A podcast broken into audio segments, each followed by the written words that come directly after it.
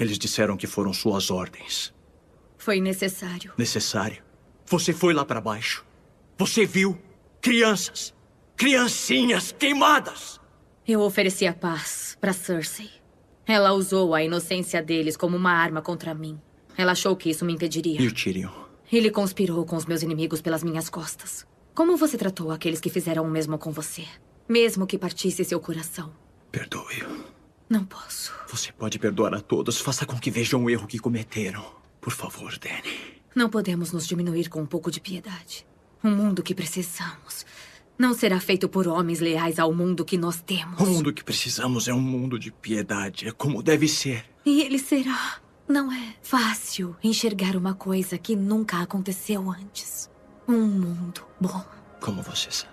Porque eu sei o que é bom. E você também sabe. Eu não sei. Sabe, sempre soube. Mas e as outras pessoas? Todos aqueles que acham que sabem o que é bom. Eles não podem escolher.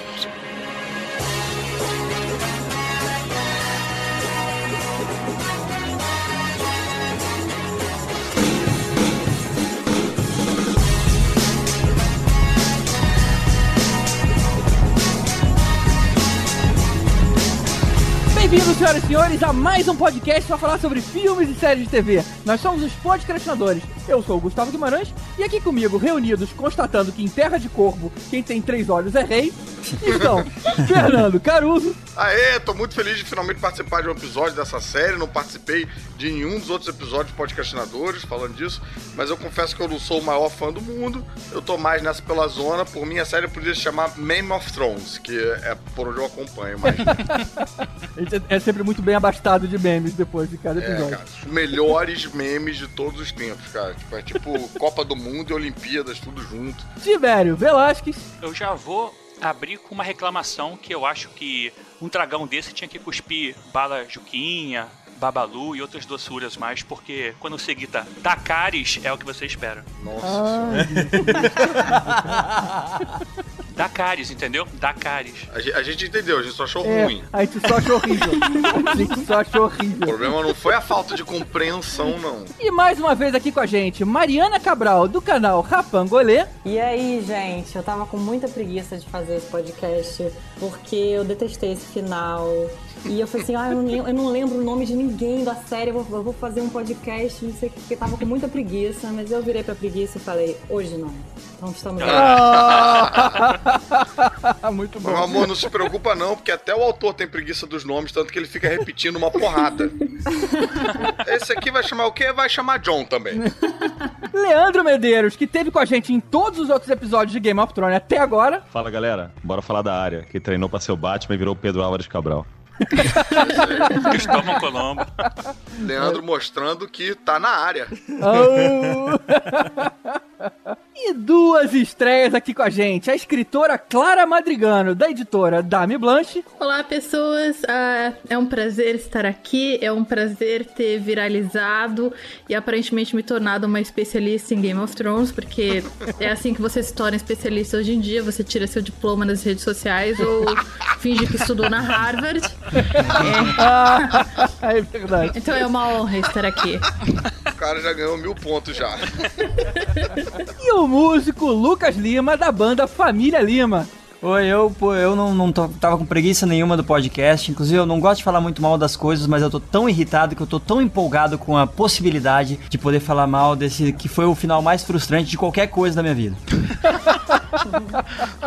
O Lucas tá Caramba. aqui só pelo hater mesmo, tá? É, Eu tô aqui Tem pra xingar muito no Twitter. Na- Ele veio pra cá pra uma sessão de terapia, né, cara? Ele quer colocar pra fora. Bom, de certa forma, todos estamos aqui pra isso. É uma anger management, né? Quero todos nós juntos e Shallow Now aqui pra detonar isso na papai. E Game of Thrones chegou finalmente ao fim. E a gente também encerra a nossa trilogia Game of Thrones, que começou em março de 2014, com um episódio sobre as temporadas 1, 2 e 3, continuou em julho de 2016 com as temporadas 4, 5 e 6, e agora a gente fecha com a sétima e a oitava. A gente vai dar uma repassada no que aconteceu de mais importante nesse período e analisar o final num episódio repleto de spoilers. Depois dos avisos, não sai daí.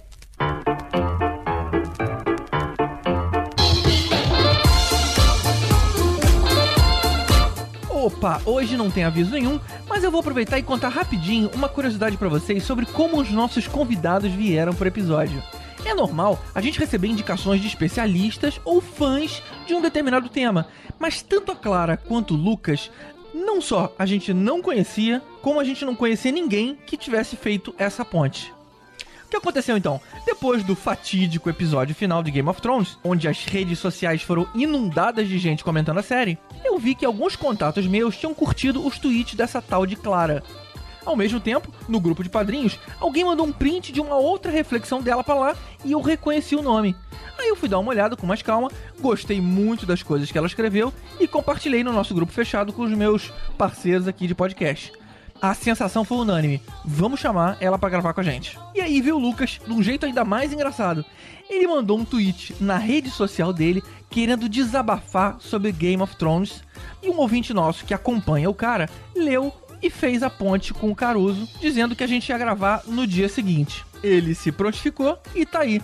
Por trás dessa profissão de músico e de esposo da Sandy, tem um cara muito divertido e engraçado. Foi uma agradável surpresa. Então eu aproveito para fazer um agradecimento super especial ao nosso 20 Gerson Rocha, que é o arroba Grocha no Twitter, que permitiu que isso acontecesse.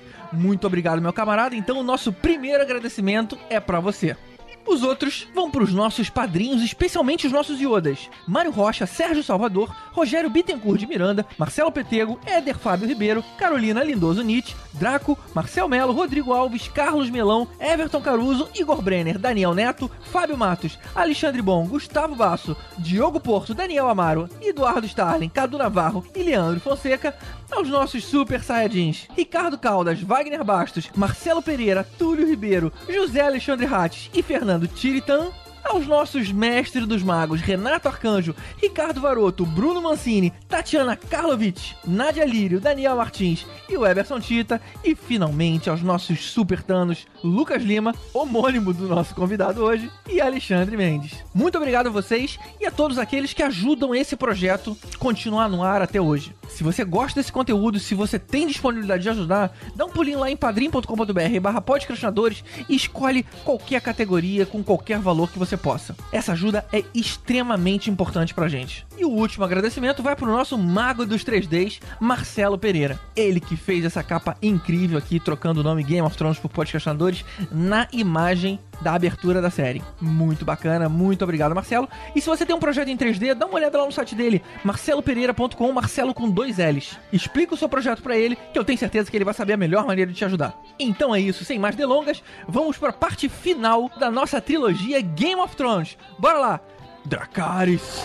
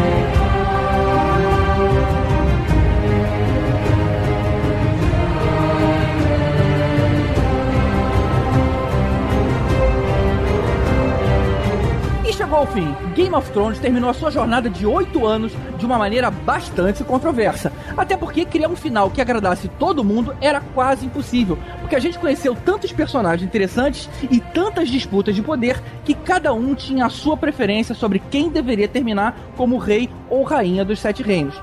Enquanto a série era produzida ao seu tempo, ela estava absolutamente impecável. Mas quando a HBO forçou condensar 20 episódios em 13, aí a queda de qualidade começou a ficar bastante perceptível. É, bem, eu não sei nem se é questão matemática, numérica aí, né, de condensar 20 em 13, mas é no momento que vira fanfic, né? Na partir do momento que não tem mais livro e eles começam a, a seguir moda caralha, eu acho que começa a ficar meio esquisito. Mas eu confesso que eu comecei a gostar mais dessa hora, viu? No momento em que os caras falam, tipo, ah, quer saber? A gente inventa aqui. Ei! Sério? É o diferentão, é o diferentão. Sabe que tem uma coisa que eu acho que ajudou muito a história da era de ouro da, da, da TV versus cinema, né? Das séries novas, depois de Sopranos, Breaking Bad.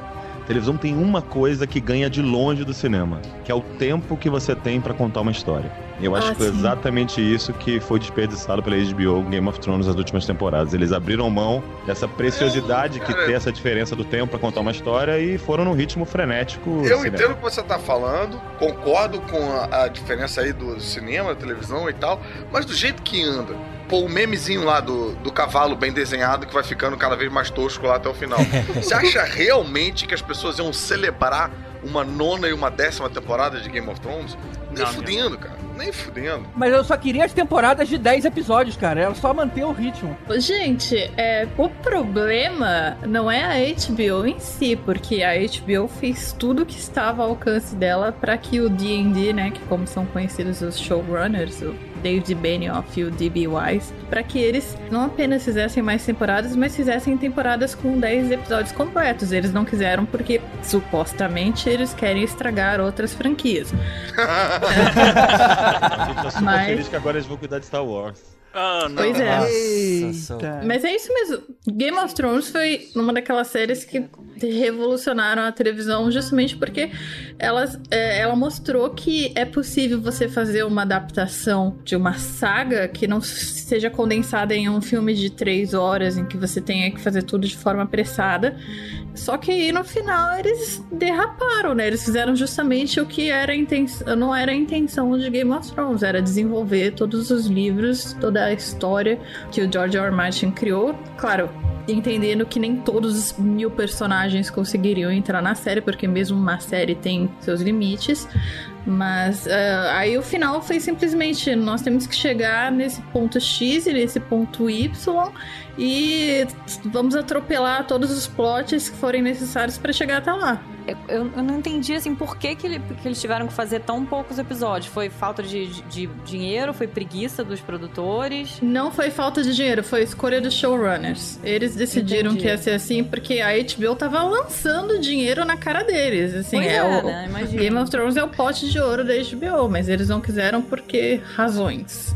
Eu só não acho que o negócio do, do tempo é tanto problema assim, porque os caras perderam tanto tempo com aquele cara capado lá, o cara do Zansulli, fazendo romance lá com a Missandei cinzento. lá, que, que É. ninguém gostou daquilo, É. ninguém comprou Eu não aquilo. comprei essa porcaria também. Mas claro que não, porque não faz sentido, o cara não tem nada que tá fazendo Cara, eu- ali. Faltava muita coisa. Não, eu acho aquela atriz muito ruim. Nós tivemos muita encheção de linguiça e é uma coisa muito evidente na sétima temporada. É uma encheção de falta de linguiça, que é um negócio tão desnecessário. Que piadinha malvada. Pera aí, pera aí, que eu tenho mais, porque era um romance sem pau nem cabeça. Nossa senhora! Gente, acho que podemos encerrar aqui. Obrigada a todos que nos ouviram até Eu agora. torcia por eles, cara. Eu, eu gostava do Verme Cinzento. Ah, não. Esse, esse romance era muito, muito sem graça. Eu gostava da Miss Sunday.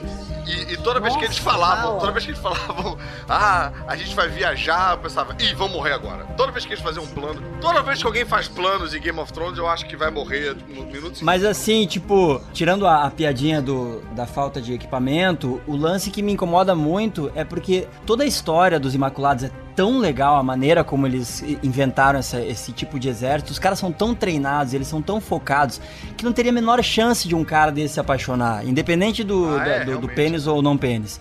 Sabe, é muito, é, é muito errado em relação à construção da ideia do exército, de como eles foram treinados, de como eles são criados desde a infância. Pô, tem uma cena fantástica que o cara vai lá e quer ver como eles te obedecem, ó, ô meu, corta teu próprio mamilo aí, pá, arranca, o cara É, fica nossa, paradinho, que cena mano. horrorosa Esses caras são treinados pra isso, mano. Eles são tre- não, não podia de maneira nenhuma. Ah, por outro lado, esse também é o treinamento perfeito pra casar, né? Então, sei lá.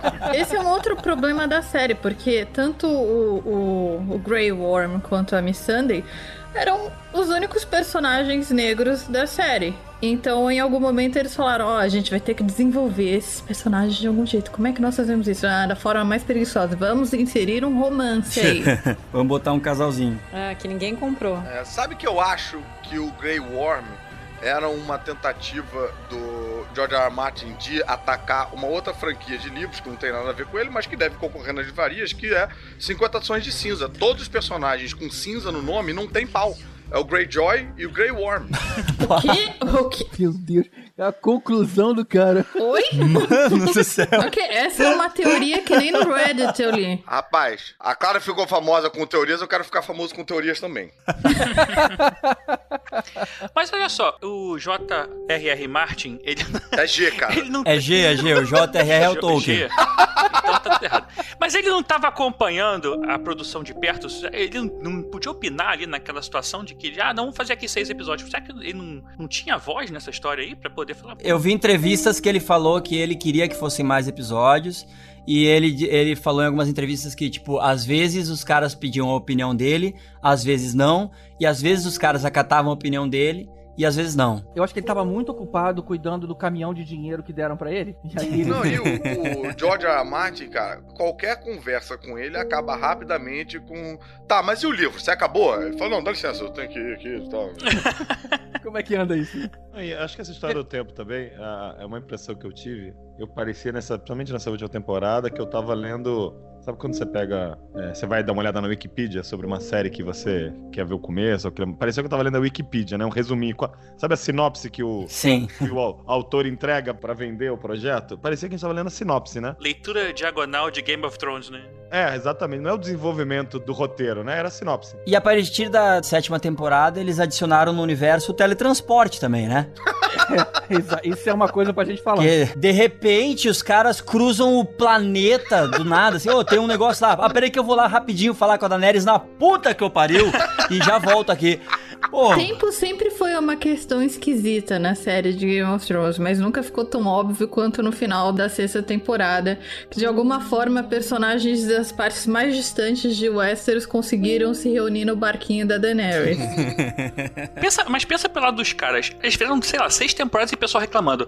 Pô, que série lenta. Pô, esse episódio foi enchendo linguiça. Pô, esse episódio foi enchendo barriga. Esse foi chato, não sei o quê. Aí o cara faz a parada rápida e o pessoal, pô, esse episódio é rápido, não explica as paradas. O maluco também não deve ficar muito, né? Não, inventaram até uma reclamação nova, né? Porque enchendo barriga pra mim é novidade. é, enchendo conheci- barriga não. Teve barriga e encheu barriga, linguiça, mas encher barriga. Isso. E que é. faz sentido em Game of Thrones, né? Porque todo mundo engravida. Consenso nunca existiria, mas de certa forma os fãs preferiam as temporadas antigas, muito mais do que essas últimas apressadas. Eu não queria ver os caras andando, assim, duas semanas andando pelo, pelo deserto pra chegar no ponto. Que série chata é essa? Eu quero ver os caras depois que chegarem. Bota lá duas semanas depois e tá bom, pô. É, e, e tem um outro problema também pra mim, além do tempo e do espaço que a gente comentou, tem uma história de estilo que é, é mais de roteiro, mas acaba aparecendo, aparecendo um pouco influencia a direção, que parecia pra mim que as primeiras temporadas eram um filme do Coppola e as últimas um filme do Michael Bay.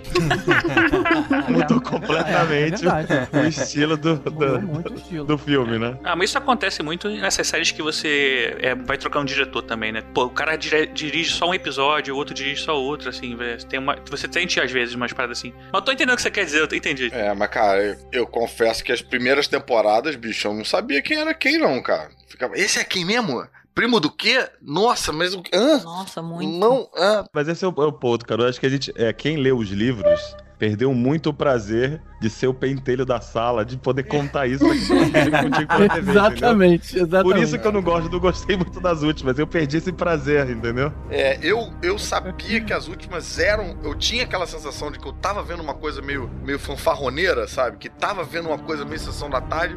Eu sabia que era ruim, mas eu gostava. Sabe quando você, tipo, gosta do negócio mesmo sabendo que tá, tá cafoninha?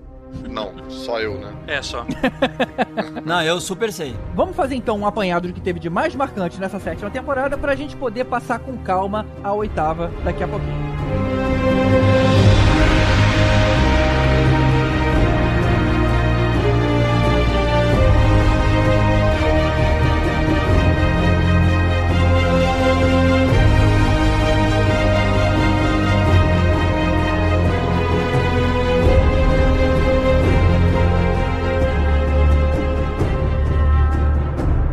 Vamos lá. Episódio primeiro, eu preciso comentar a primeira cena, que é justamente começando com a vingança lá do Red Wedding, cara. Aquele banquete que aquele velho que matou os Starks fez e ele envenena todo mundo e a gente descobre que na verdade era a Arya Stark. Isso foi na sétima temporada, já faz tanto tempo, né? Foi porque pulou um ano, né? Isso é glorioso, mas também é triste porque é a última vez na série que nós vamos ver a Arya usar esse tipo de poder dela. Ih, eu ia falar isso agora. O que não faz o menor sentido. É mesmo, né, cara? Eu fiquei super esperando ela fazer isso na nessa última temporada. Bicho, o último episódio inteiro eu falava, ah lá, vai ser a área. Eu também. Ah lá, vai tirar a máscara, vai ser a área. Ah lá, todo mundo falava, vai ser a A área. temporada inteira, aliás. Várias teorias de fãs envolviam a Arya, que ela tinha uma teoria que ela ia matar o Jaime, botar o rosto dele, é como ela é canhota, ela ia cortar a mão direita dela, botar a mão a, a mão dele pra poder matar a Cersei.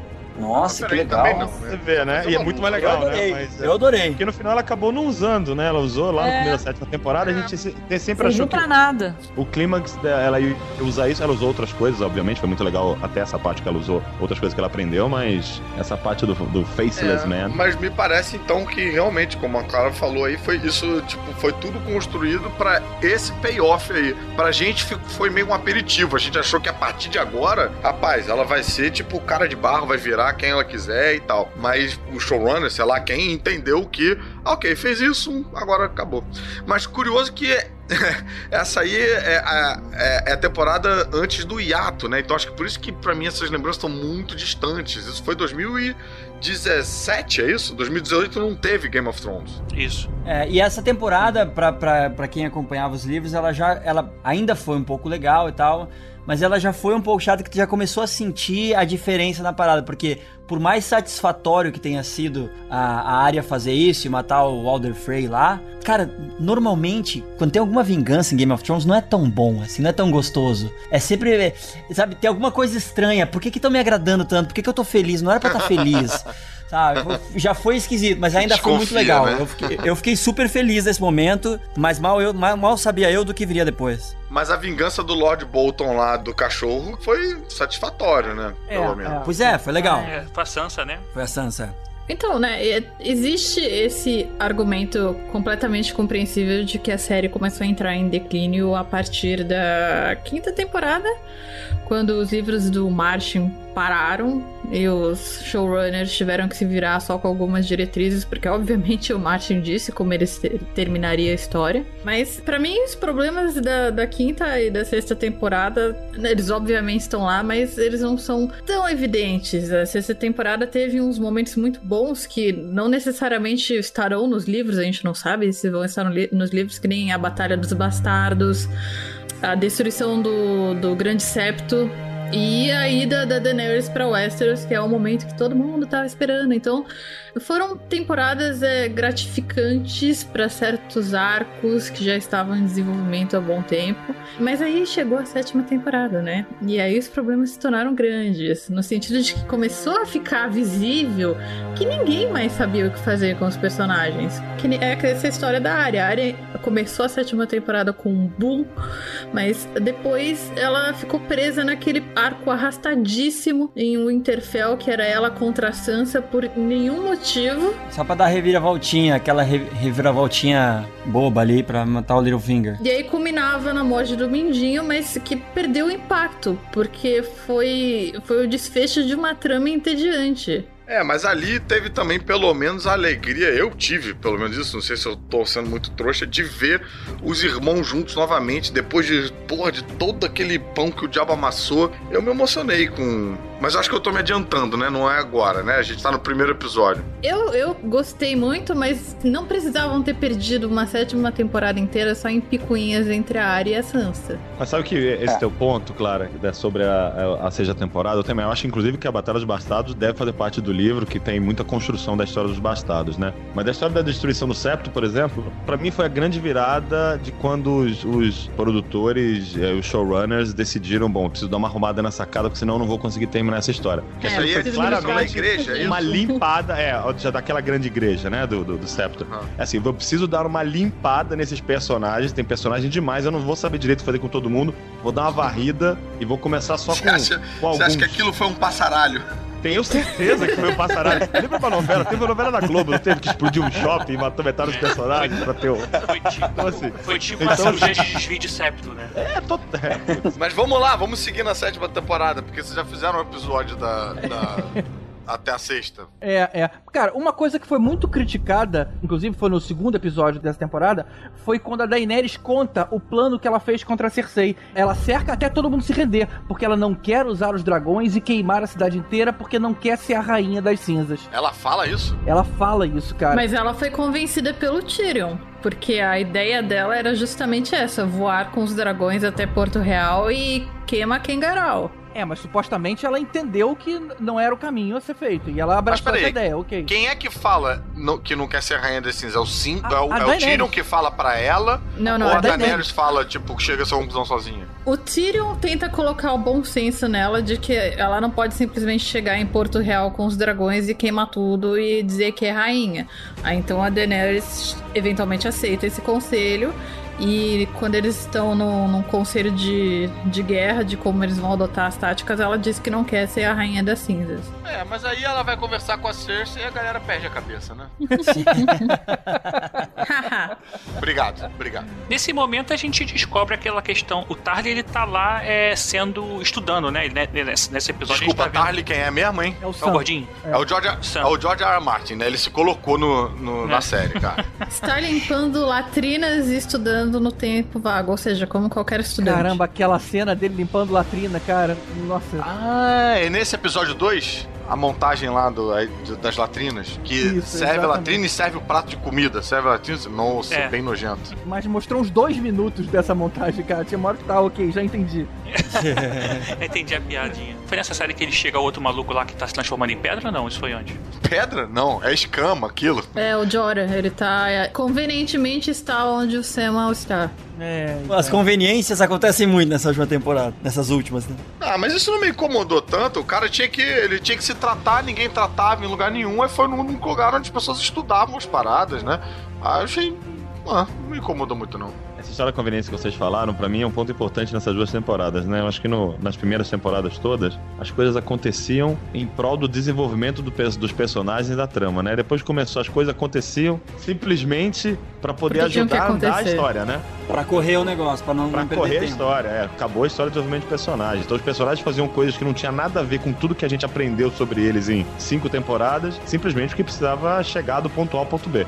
Cara, teve uma cena que eu não entendi, eu queria saber o que, que vocês entenderam disso. Foi nesse episódio. A área, ela tá no caminho dela lá pra Winterfell e ela se vê cercada pelos lobos. E aí vê que a líder é a, a Nymeria lá, né? Que era um dos lobos da Sim, família dela. sim, Nem sei mais que lobo era de quem. O que, vocês entenderam ali? Elas se reconheceram, aí a área faz a proposta: venha para o Winterfell comigo! E a Nymeria, ela já, já passou desse ponto, ela já, já é um animal selvagem, ela não é mais um direwolf bonzinho que nem o Ghost, que devia ter recebido muitos carinhos, mas não recebeu. Enfim, Não, ela não, ela não entendeu uma proposta, né? Não é um dragão que tem um pouco de inteligência. ela não quis ir, ela não quis ir e a área completa dizendo não é, não é quem você é, alguma coisa assim. Que é algo que ela disse no, na primeira temporada pro Ned Stark, quando o Ned falou que ah, um dia você vai encontrar um homem isso e aquilo, vai se casar, vai ser uma dama. E ela fala, não, não, não é quem eu sou. Que também é o que ela fala pro Gendry na, na, na, na última temporada, quando ele propõe casamento. É, ela repete. É, eu acho que né? também ela falou algum, também deve ter falado alguma coisa do tipo, eu adoraria ir, mas só temos dinheiro para efeitos especiais de dragões, não para lobos. A equipe de lobo já foi demitida, né? Não, e o lobo que ficou, eles não conseguiu nem renderizar inteiro, né? No final já não tinha orelha. Faltava orelha. já, né? Se tivesse mais três temporadas, o lobo ia ser só um focinho. Dan, e essa cena da, essa cena da Nimeria ou Nymeria, eu não sei como pronuncia, mas é outra coisa que, tipo, pô, a gente com tanto pouco tempo, por que voltar ela então, sabe? Por que, que vai ter aquele, aquele olharzinho, tá, beleza, é um momento semi-bonito, mas tem tanta coisa pra fazer, então por que, que ela não volta de uma vez? Porque no livro era tão legal que a, a área, em alguns momentos, ela, tipo, sonha que ela é o lobo, e aí eles insinuam que ela também pode ser uma troca-peles, que ela podia trocar de pele com o lobo, mas a gente não sabe ainda, mas se não vai voltar, pra que voltar um pouquinho? Deixa o lobo fora, então. Então desencana do lobo. Acho que eles te ouviram bastante nos últimos dois episódios, hein? Eu É, pois entendi é. isso como um tipo de payoff de uma das teorias que vivem circulando pelos fóruns, que agora aparentemente foi confirmada, né? Vivem circulando pelos fóruns de Game of Thrones, que é que em certas passagens do livro é citado que existe uma matilha comandada por uma loba gigantesca correndo pelo norte. E todo mundo fica, nossa, Gente. deve ser a Nymeria, deve ser a Nymeria. E aí a série confirma, sim, era ela. Eu, eu me lembro de um papo na, na internet de que era o espírito do Ned Stark no lobo e tal. Ou eu sonhei com esse papo aí? Cada um inventa a sua Sonhei, teoria. tá, então tá. Tem uma coisa que eu não, não comprei muito nessa série foi aquela apresentação do cada filho recebeu um filhote de lobo gigante e cara meio que não serviu pra porra nenhuma. Assim, a série toda. Você acha que aquilo vai ser um vínculo fodástico, não sei o que, e cara, em nenhum momento eles passam essa sensação de que tem um vínculo entre um. Um, um morre logo que o, o maluquinho lá, o, o rei chorão lá, resolve matar porque atacou ele, cara. Tipo, aí começa. Assim, no final é o Ghost tá lá e, tipo, não faz a menor diferença também. Mas no, livro faz. a conexão é muito maior e a história é muito mais focada nisso, né? Por exemplo, a história da- do primeiro lobo que morre, é, a Sansa tem um desenvolvimento de personagem bastante diferente nos livros que na, nas séries, né? É, aliás, eu acho que foi muito pelo até pelo, pelo sucesso que a Sophie Turner fez, e ela acabou ficando muito maior nas séries do que nos livros, e talvez o George R. Martin até siga isso nos livros. Mas a história dela perder o lobo foi no- exatamente no momento, você reparar, que ela meio se distancia da família Stark, né? É aquela Exatamente. história que ela É. fica muito mais próxima, que ela quer ser nobre, quer, tá, quer casar com o príncipe, quer ser rainha. Então aquilo foi um distanciamento, É. foi quando Mas morreu. conven- é, é- é convenhamos que, simbólico assim, aquilo. O livro tem uma narrativa, né? Na vida real, o Lobão foi o primeiro a pular fora. Caraca, Essa piada só quem tem mais de 45 vai entender. Eu peguei. Acho que nem fã da Blitz lembra disso. Não, mas existe uma coerência, mesmo na série, que a série deixa de fora muitas coisas da ligação dos, dos Starks com os Direwolves dele. E por causa de dinheiro também, que queriam investir nos dragões, eles também deixaram os lobos um pouco de lado quando eles começaram a crescer demais. Mas sim, existe uma coerência. Como, por exemplo, foi dito agora, a Sansa perder a, a, a loba dela bem quando ela estava deixando de ser Stark que- querendo se tornar a, a futura esposa do Joffrey. A Arya fez a Nymeria fugir para salvar a vida dela e a vida da Nymeria se tornou de uma loba meio errante que tem essa matilha, ela conduz essa matilha, mas ela se tornou selvagem, o que também reflete um pouco o que acontece com a Arya. O lobo do Robb morre com ele no casamento vermelho. Eles são unidos daquela forma grotesca, a cabeça do lobo no corpo do Robb. O Summer, o, o lobo do, do Bran, morre na caverna exatamente quando o Bran deixa de ser o Bran e, e passa a ser só o, o Corvo de Três Olhos. E o Direwolf, quem, quem mais? O, o menino que todo mundo sempre esquece, o Rickon. O cão felpudo. O lobo do Rickon morre exatamente, praticamente quando o Rickon também morre. E o Ghost é o único que sobrevive e vai pro norte com o Jon Snow. Então existe um. Mesmo na série, da, da forma rasa que foi feita na série, existe uma coerência do destino dos lobos com o destino dos Starks. Bem, então a gente tem uma história aí que a gente não acompanhou, que foi o lobo do nada morrendo e voltando à vida, né? O lobo do Jon Snow. Tava andando na floresta, opa, deu uma morrida aqui, e aí voltei, não sei nem porquê. Ele tava preso, ele tava preso quando o Jon Snow foi morto. Voltei, nem sei nem porquê, é uma coisa que poderia ser dita em relação ao Jon Snow. Deixa eu dar uma corrida. No episódio seguinte, a gente tem uma das cenas mais fodas que mostra a crueldade da Cersei. Ela tava lá com a Elária e com a filha dela presa, e aí ela vai até a cela da Elária, lembra que ela envenenou a, a filha dela, né? Mircela, acho que era o nome dela. Desculpa, Elária, Elária quem é? É aquela mulher exótica lá de Dorne. Ah, que era casada com o cara que o gigante esmagou a cabeça. Esmagou a cabeça, exatamente. Ela não era casada, ela era amante dele. Ela não era casado, né? Era amante. Era amante, é, meio irmã, meio. Nunca entendi muito bem a- o parentesco deles ali. Era mas quase que uma concubina, na verdade, É. né? Ela era, Sim. né, Era- a esposa, era mas tinha filhos. Era paramor, que eles chamam, né? Gente, eu queria ter ficado triste com essa cena. Mas, mas peraí, de- deixa eu só descrever essa cena que eu tô muito empolgado com ela. Meu Deus. Ah, sim. Cena de maldade, o GG fica Pô, não, mas, mas foi, foi um troco à altura. Brilha, GG, brilha! Ela lembra a Mircela que ela envenenou a filha dela com um beijo, e aí ela dá o mesmo beijo envenenado na filha dela. Só que a diferença é que as duas estavam acorrentadas na parede. Então ela viu a filha agonizando e morrendo e foi vendo ela apodrecendo, digamos assim. Todo dia ela encarava ali a filha é, já sem vida. Que bacana que esse episódio foi feliz pra você, GG. Bom, Não isso, foi isso- feliz. isso não foi, Foi- mostrado, né? Foi só digno.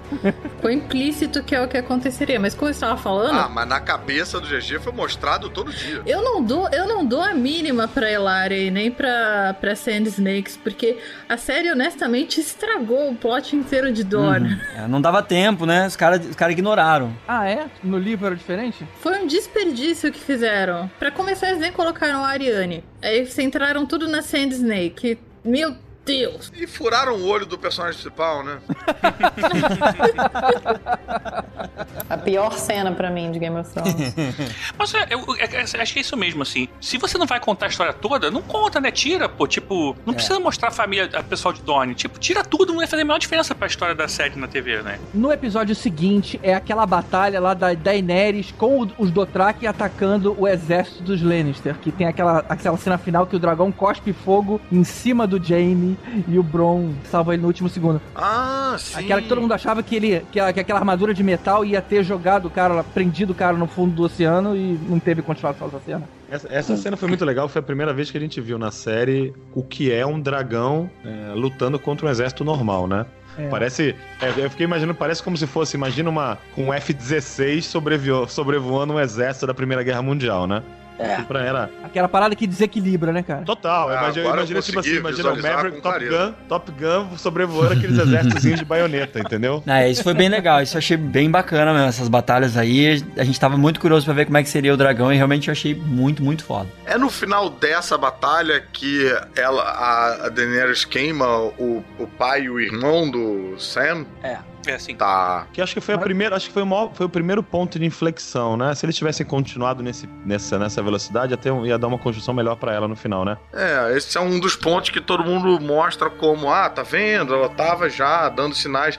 Mas ainda assim, a gente não comprou muito esse sinal, não, cara. É, não, tem eu não um- concordo isso como um sinal, porque ela foi super de boa, assim. Ela disse, ó, vamos lá, É. galera, ajoelha aí, qual é o problema? Deu a chance, né? Não, e ela poupou a população. É, é, é É. isso que ela sempre defendeu. Eu vou queimar aqui os governantes, porque eles sei lá, merecem. Mas os soldados, os escravos, ela sempre poupou. Não, e ela deu a chance. Ela falou, cara, se vocês quiserem se aliar, eu perdoo, senão eu queimo. Cara, eu acho que é uma escolha bem fácil de tomar essa aí, né? É, mas eu acho que o que eu falo ponto de inflexão é, foi um ponto que até depois se repetiu com o Tyrion. Foi a primeira vez que você vê o Tyrion aconselhando ela a não fazer uma coisa cruel. É, não pagar injustiças com justiça, né? Pagar injustiça talvez com piedade, né? Mercy, que é uma palavra que usam muito no, na seriado, né? Aí você vê depois ele fazendo isso em diversos outros momentos, principalmente na, na, na última temporada. Nesse episódio seguinte, a gente teve uma cena que especulou muita teoria, que foi o Jon Snow tocando no dragão e ele deixando fazer isso, a Daenerys até fica surpresa.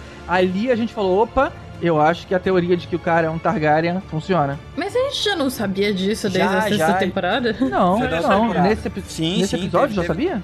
Na sexta temporada é quando o Bran vê o nascimento do Jon Snow. É verdade, é verdade. É que o Tem razão. casamento em si do Rhaegar e da Lyanna nós só vemos na sétima temporada. Mas aí também é só uma questão de mostrar que o Jon era um filho legítimo e não um filho Aham. bastardo. Mas que ele era um Targaryen, né, desde a sexta temporada. Mas é engraçado, teve um pedacinho do Tyrion no, no começo da série, não sei se vocês lembram, que tava em Mirren, lá, lá em Essos ainda, que ele entrou na onde ficavam os dragões presos, e ele também não chegou a tocar, mas ele teve uma história meio que até gerou bastante boato na internet, que já era um, um boato que Ele rolava esticou a mãozinha livros. dele lá tentando tocar no dragão. É, que ele poderia também ser um Targaryen, né? Que tinha uma história da mãe dele com o pai Essa é da uma teoria que Daenerys. sempre existiu, mas. Existiu do- que- por causa dos livros e quando rolou aquilo, a galera ficou empolvorosa, falou, nossa, o Tyrion também é um Targaryen. E que é um o, o pai do Tyrion odiava ele porque é, ele ser anão seria um indicador dele ser um Targaryen por causa dos é, inbreeding, né? Dos incestos lá entre os da- É, Targaryen. exatamente, enfim, que um olho de cada cor, e ele odiava ele muito É. mais porque era um sinal que, enfim, é, ele era a mulher Não era por ele ser anão, ele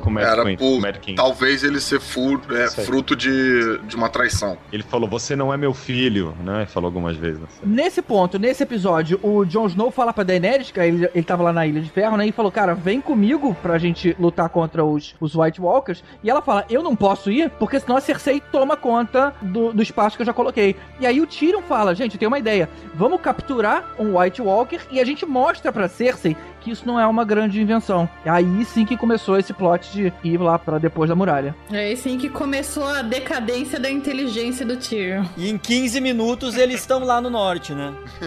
Então, e esse é um exemplo também de como começa a fazer com que a história se mova para onde eles querem chegar, não pelo desenvolvimento normal, né? tudo aquilo pro, pro Night King ter um dragão, né? Era só isso. O É. Tiro podia ter falado, É. gente, a gente precisa dar um dragão pro Night King.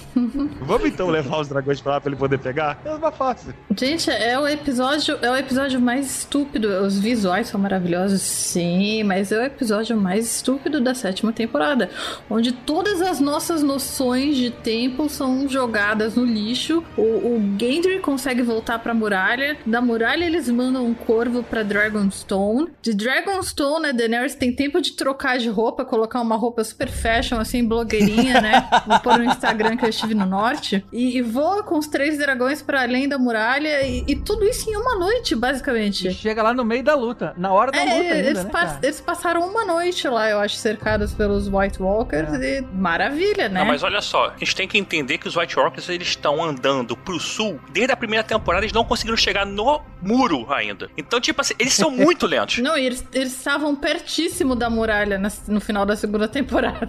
Então, assim, mesmo que o pessoal tenha levado um ano, eles também não teriam chegado ao mesmo ponto. Eles são muito lentos, assim, eles estão. O inverno tá chegando já tem um tempão. É, não são, né? Na hora da luta a gente vê que eles são bem rapidinhos. Eles não são zumbi do Romero. Os White Walkers são o Lancelot no, no filme do Monty Python Holy Grail.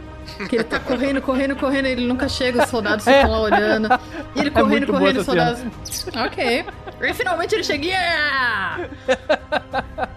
Não, e essa, Pô, essa claro. falha, essa falha dessa rapidez dela, chegar lá e tal, é um negócio tão chato, porque eu achei tão foda o lance de, na primeira batalha de dragão, ou, ou segunda, acho que é a segunda talvez, já de cara ela já perdeu um. Isso tem muito a ver com o estilo de Game of Thrones, entendeu? O cara fazer todo o negócio e se fuder direto é um negócio que é a cara de Game of Thrones. Eu achei isso muito legal. Só que, tipo, é, é- tu tá procurando milho naquele cocôzão, sabe? Mas não foi merecido. E uma coisa que todo mundo se perguntou é na hora que o, o dragão foi pro fundo do mar, do, do rio lá, de onde saiu aquela corrente de navio que os caras estavam Gente, levando? eles tinham, obviamente, um- uma Target ali do lado onde eles compraram aquela corrente, né? Se eles têm um Starbucks, Mas era muito grande aquela corrente, cara. Targetarian.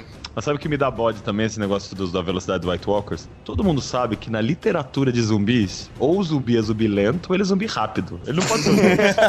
ou ele é zumbi Walking Dead, ou ele é zumbi Guerra Mundial Z. Não pode isso, entendeu? Mas, gente, olha só, eu entendo aí a reclamação de vocês, realmente, porra, nada a ver, chegou rapidão e tal, e como, como é que, porra, deu tempo e tal. Mas eu achei esse episódio maneiro pra caralho, cara. Os caras presos lá com um zumbi, e aí o cara joga um negocinho na cabeça do, do maluco, aí o, o zumbi percebe que ele consegue andar no gelo. Essa hora mostrou que eles são inteligentes. Eu, eu tava achando que eram zumbis. Mas aquele cara ter aquele raciocínio, eu falei, opa, não. Então são pessoas normais ali, só estão mortas.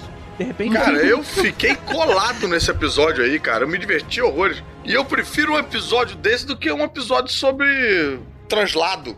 É, o que eu, eu acho, assim, eu acho que é um episódio que eu tenho problemas grandes com o roteiro, por alguns pontos que a gente falou até agora, do tempo, da história do, de fazer tudo aquilo só pra ter o dragão, pro, pro Night King ter o dragão. Mas ao mesmo tempo é um episódio muito bem produzido e muito bem dirigido. Então você realmente se empolga com É, o mim ele é tipo. si. Esse episódio pra mim é tipo quando tu vai num restaurante que tem uma, uma comida foda, que tu sabe, fica super feliz. Mas aí chega a conta e é caro pra caralho, entendeu? Então, tipo, foi gostoso, foi legal, me deu prazer, mas porra, a conta, a conta vem, entendeu? Mas assim, a gente tinha que justificar a Daenerys comprar aquela guerra ali, né? Ela, ela porra, ela perdeu muito, cara. Ela tinha que, assim, Ser pessoal, né? Ela perdia um dragão agora. porra, é agora assim. eu tô... eu- Mas não bastava ela sobrevoar além da muralha? Ali havia um exército gigantesco, extremamente lento, marchando em direção É ao norte, menos Eu, norte. eu acho que ela, ela nunca deveria ter levado três dragões, cara. É todo o armamento dela. Cara, leva um, não leva o principal. Vou pegar um aqui mais fraquinho, vou ver qual é lá. Afinal, é terreno desconhecido, Não, não né? é assim. É. Vou decidir qual dos meus filhos vai morrer hoje. É, exato. Escolha de Sofia. Cara, eu me lembro que esse, esse episódio aí foi um spoiler duro que eu levei. Tava num grupo, cara, e não era nem um grupo que falava de Game of Thrones, era um grupo da faculdade, as pessoas, porra, se matando por causa de política e tal. E aí, do nada, brother, do nada, foi um episódio que eu acho que vazou, né? Passou antes na Espanha, sei lá o que que era. E aí, É, eu acho que foi. do nada, um cara fez o seguinte: ele falou, um dragão morre, hahaha, spoiler mesmo, kkk. Nossa. No grupo, do nada, brother. Caralho, eu fiquei com tanta raiva, tanta raiva que passou o episódio do Game of Thrones. Eu esperei quando ia estar todo mundo ligado lá na, na série e tal. E aí eu dei um golpe no grupo. Eu tirei todo mundo do grupo e botei de volta. Acabei virando o único administrador, expulsei esse cara e ninguém podia mais botar de volta. E eu falei: enquanto não acabar essa série, esse cara não volta mais no grupo do WhatsApp da Nossa, que faculdade. vingativozinho, hein? Ah, você Amar você, hein? Tá bem sensei. Cersei, hein? Cersei. conhece da missa metade, cara.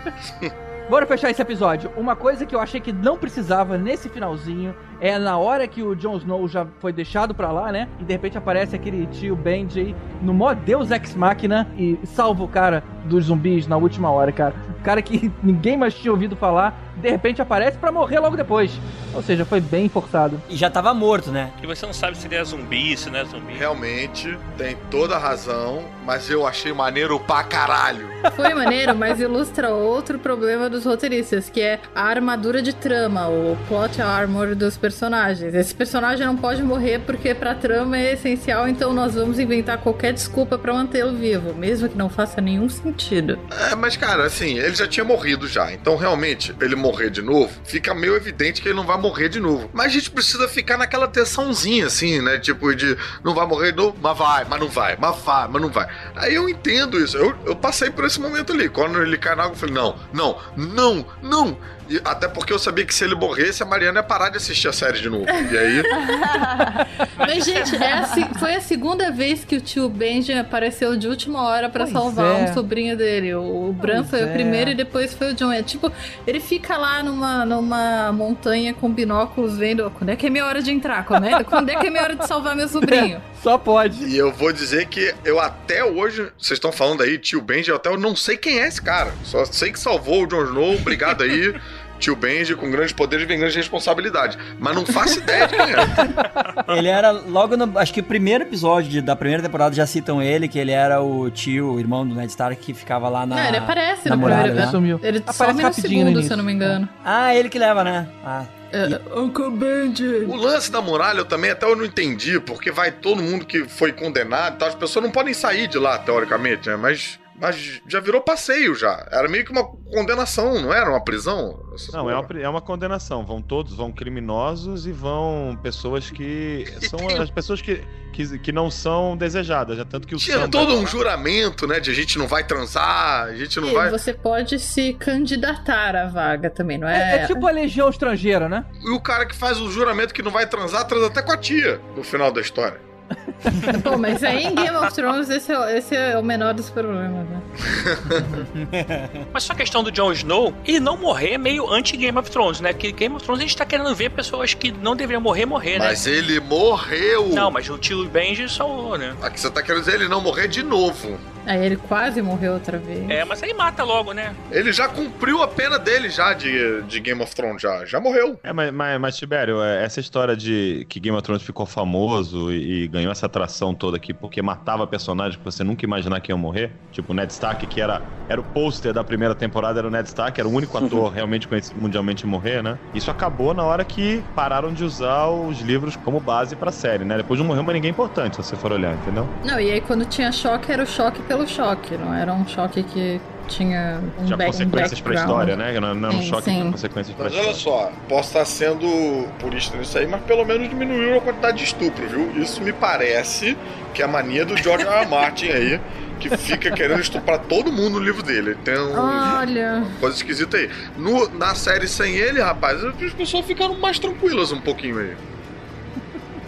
Perderam o libido. Bora, vamos terminar essa temporada. Olha, olha a tensão de todo mundo pra continuar essa conversa. Pula pro próximo episódio, vamos lá? Vamos lá, então o último episódio da temporada é quando justamente eles levam o morto-vivo lá na frente da Cersei. Só que aí tá aquela galera que não se via junto há um tempão, né? Aquela torta de climão. O Clegane e a Brienne se Peraí, vendo. peraí, peraí, que torta de climão foi o que a área serviu no primeiro episódio. Sendo que Climão era o nome do pai da galera. Eu tinha o climão.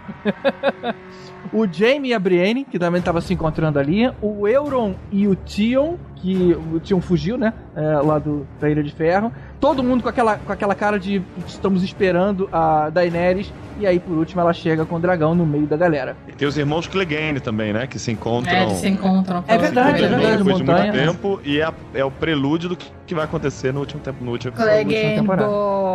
Ah, e aí esse é o que tem o momento do o showcase do morto-vivo. Do vamos mostrar o problema que tá vindo aí e tal. Então traz aí o morto-vivo na maleta. É, é essa cena, né? Que na verdade só, fal- só precisava soltar ele pra poder ter menos uma rainha, né? Já matava a Cersei ali e acabou isso aí. É verdade. Não precisa aprender, né? Deixa ele soltar. Era só deixar soltinho. Mas eles estavam meio contando com o apoio dela, não estavam? Que ela ia vir com o exército pra lutar. Porque não foi um conselho do Tyrion. E o Tyrion Estavam porque eles são o idiotas, né? É, e Tyrion sempre tem razão nos conselhos dele. É, cara, de uma hora pra outra ele ficou burro, né? Porra, fala sério. Não, na real, que se tu for ver a partir daqui, desse episódio até o final, foi todo mundo, todos os personagens foram virando uns bosta. Uns burros que não sabiam de nada e só a Cersei que fazia as coisas direito. Lucas Pistola. A Sansa, a Sansa, minha rainha Sansa, sempre estava certa. O plot exigia que ela estivesse certa, mas ela sempre estava certa. Verdade. Ah, e a área também, né? Eu acho que a Arya, a Sansa e a Cersei são as três decisões, mas é verdade. Os personagens passaram a todos tomarem decisões erradas e aconselharem. É, é que a Sansa, a Sansa é meio que nem o Theon pra mim, eu nunca consegui perdoar, sabe, do começo. Eu não consegui, eu não consegui acompanhar esse arco, eu odeio desde o começo, eu não consegui me desvencilhar desse ódio, assim. É, eu fiquei com o rancinho Mas, dela gente, também. ela sabia? era uma criança. Ela teve um dos arcos mais interessantes da série Mas a inteira. área também era uma criança. A área era uma criança maneira e a Sansa era uma criança maletinha. É, Ah, mas quem nunca foi uma criança mala? A área, A a área era uma criança maneira. Não, eu digo de forma geral, quem nunca foi uma criança mala e hoje se pega pensando, nossa, eu era realmente uma É, mala. mas a, a- a eu, eu- eu tentei, mas não consegui perdoar. Mas falando nas duas, nesse episódio tem aquela traminha das duas que elas armam uma arapuca lá pro Mindinho. E aí acaba cortando a garganta dele. Muito ruinzinho isso, né, cara? Não qualquer nota daqui, mim. né? É- Era mais uma história de tirar mais um personagem, né? Cara, eu é queria, personagem- cara, eu queria tanto que elas tivessem matado o Mindinho em segredo e que a Arya usasse o rosto do Mindinho. Ah, é muito mais legal isso Eita. mesmo. Ali pra Verdade, mim que foi o primeiro exemplo, que depois a gente vai falar, eu vou, a gente vai falar um pouco disso, assim, é um exemplo de personagens que a gente sabe que ia morrer ou ia acontecer algo com ele, meio óbvio, mas que o jeito de chegar lá foi muito ruim, né? É. Uhum, Mindinho- exatamente. O Mindinho deveria ter um final como aquele, né? De, por causa da própria língua, ele morrer. Mas não precisava ser daquele jeito, né? Podia ser mais bem construído, como isso que a gente falou agora. Aí, né? é no final desse episódio e não do outro que eles puxam o dragão do- da água, não é isso? Não, não, no final desse já quebra tudo, já, já quebra a É, muralha. nesse é o dragão funcionando e ele quebra a muralha. O episódio acaba assim. Isso eu achei muito legal. Isso eu achei muito legal. Achei uma baita de uma solução, né? Porque como é que eles iam fazer aquilo? Mas olha só, se o dragão de fogo ele joga fogo, é de imaginar que o dragão de gelo jogue gelo. E, e um gelo numa muralha de gelo não deveria reforçar ela? É, vai ver o que ele fez foi uma escadinha. Mas é magia, cara. O, É gelo o quente. próprio muro era, era magia, era magia. Tá, gelo mais. Gelo quente. Gelinho que, pô. A gente não queima a mão quando bota a mão no, no gelo também? É gelo seco. Aí, ó, pronto. É. Gente, ninguém vai falar da bunda do Jon Snow. Bunda do Jon Snow? Teve Eu isso? não me lembro da bunda do Jon Snow. A bunda do Jon Snow é a única parte do Jon Snow que importa. Nada, nada a respeito de Jon Snow Mas, importa. mas quando é que tem a bunda do Jon. Snow? Ah, e quando ele transa com a Daenerys, não? É, com a tia dele. Tem uma coisa que a gente precisava falar aí, que eu acho que vem junto com a bunda do Jon Snow, que eu acho que é outro assunto que vai querer ser discutido, que é o início desse relacionamento cuja química ninguém comprou direito, que Não. foi Não. o Jon Snow com a Daenerys, né? Quando ele É chama ela verdade. de Dany, o mundo inteiro fez Oi? Oi? Como é que é? Dany? É verdade. É, ficou estranho. O pulo de Daenerys pra Dani é muito alto, muito grande, né? É, e mandou no WhatsApp a musiquinha do biquíni cavadão pra ela, Dani. Esse foi um what the fuck global, assim. Mas você sabe que a química era tão ruim que no final ele nem quis dar uns pega nela, né? Até ele mesmo viu. É, não é muito É. legal, não tô afim. Mas essa deixa do Dani ficou legal porque ela achou estranho. E aí ele fala: Você prefere então que eu te chame de minha rainha? Então isso foi legal pra mostrar que ele tava se curvando a ela. Foi, foi Hum. bacaninha. É, mas eu acho que todo o romance deles realmente foi meio estranhão, assim, né? Não, não teve um motivo. Só, Foi, tipo, foi. pô, tô lutando, tamo, tu também, tu É. também lidera legal, pô. Você é protagonista, eu sou protagonista, vamos protagonizar aí juntinho. É, mas é engraçado, né? Porque se você vê, é bem que o Caruso falou da química, né? Porque ela teve um romance que foi super legal com o Drogon e ele teve um romance super legal com a Ygritte. Então, assim, esses personagens e É. os próprios atores com ela, funcionaram né? bem como romance na série. É que entre os dois ali não deu liga mesmo, né? Mas sabe qual é o problema? Não deram cenas de desenvolvimento pra eles como um casal, cenas realmente íntimas. A todo momento que eles estavam juntos, eles estavam discutindo alguma coisa de política, de como eh, você. Jon Snow, você vai se curvar a mim? Hum, você vai se curvar a mim agora? Hum, Mas também. Você vai escovar a mim, vai escovar a mim agora, me parece papo de cama mesmo, né? Não, e, as- todas as cenas. O Jon Snow, por exemplo, ele tem uma intimidade muito grande até com a Sansa, que é uma personagem com que ele só veio interagir na, na, na quinta temporada. É porque mesmo. eles deram pra ele cenas que faz vocês pensarem: ah, é, realmente esses dois poderiam ser irmãos. Eles conversam como irmãos. Eles têm certa intimidade. Tem Mas né? e Daenerys não tem essas pequenas cenas que, sabe, são o que constroem uma relação no fim. É, tem razão. Sabe que casal que teve tempo pra ter essas cenas? Missandei e o Capado. pra eles teve cena direto. Foi ótimo, assim. Ó, desenvolveram um monte aquele romance. Ai, ai. Enfim.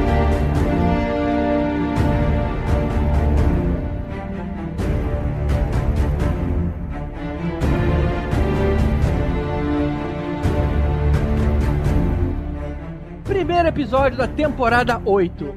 Exército chegando em Winterfell. Aí tem lá os Imaculados, os Dothraki, a Daenerys e o Jon Snow e todo mundo olhando. Tá. Foi verdade. Ok, episódio 2.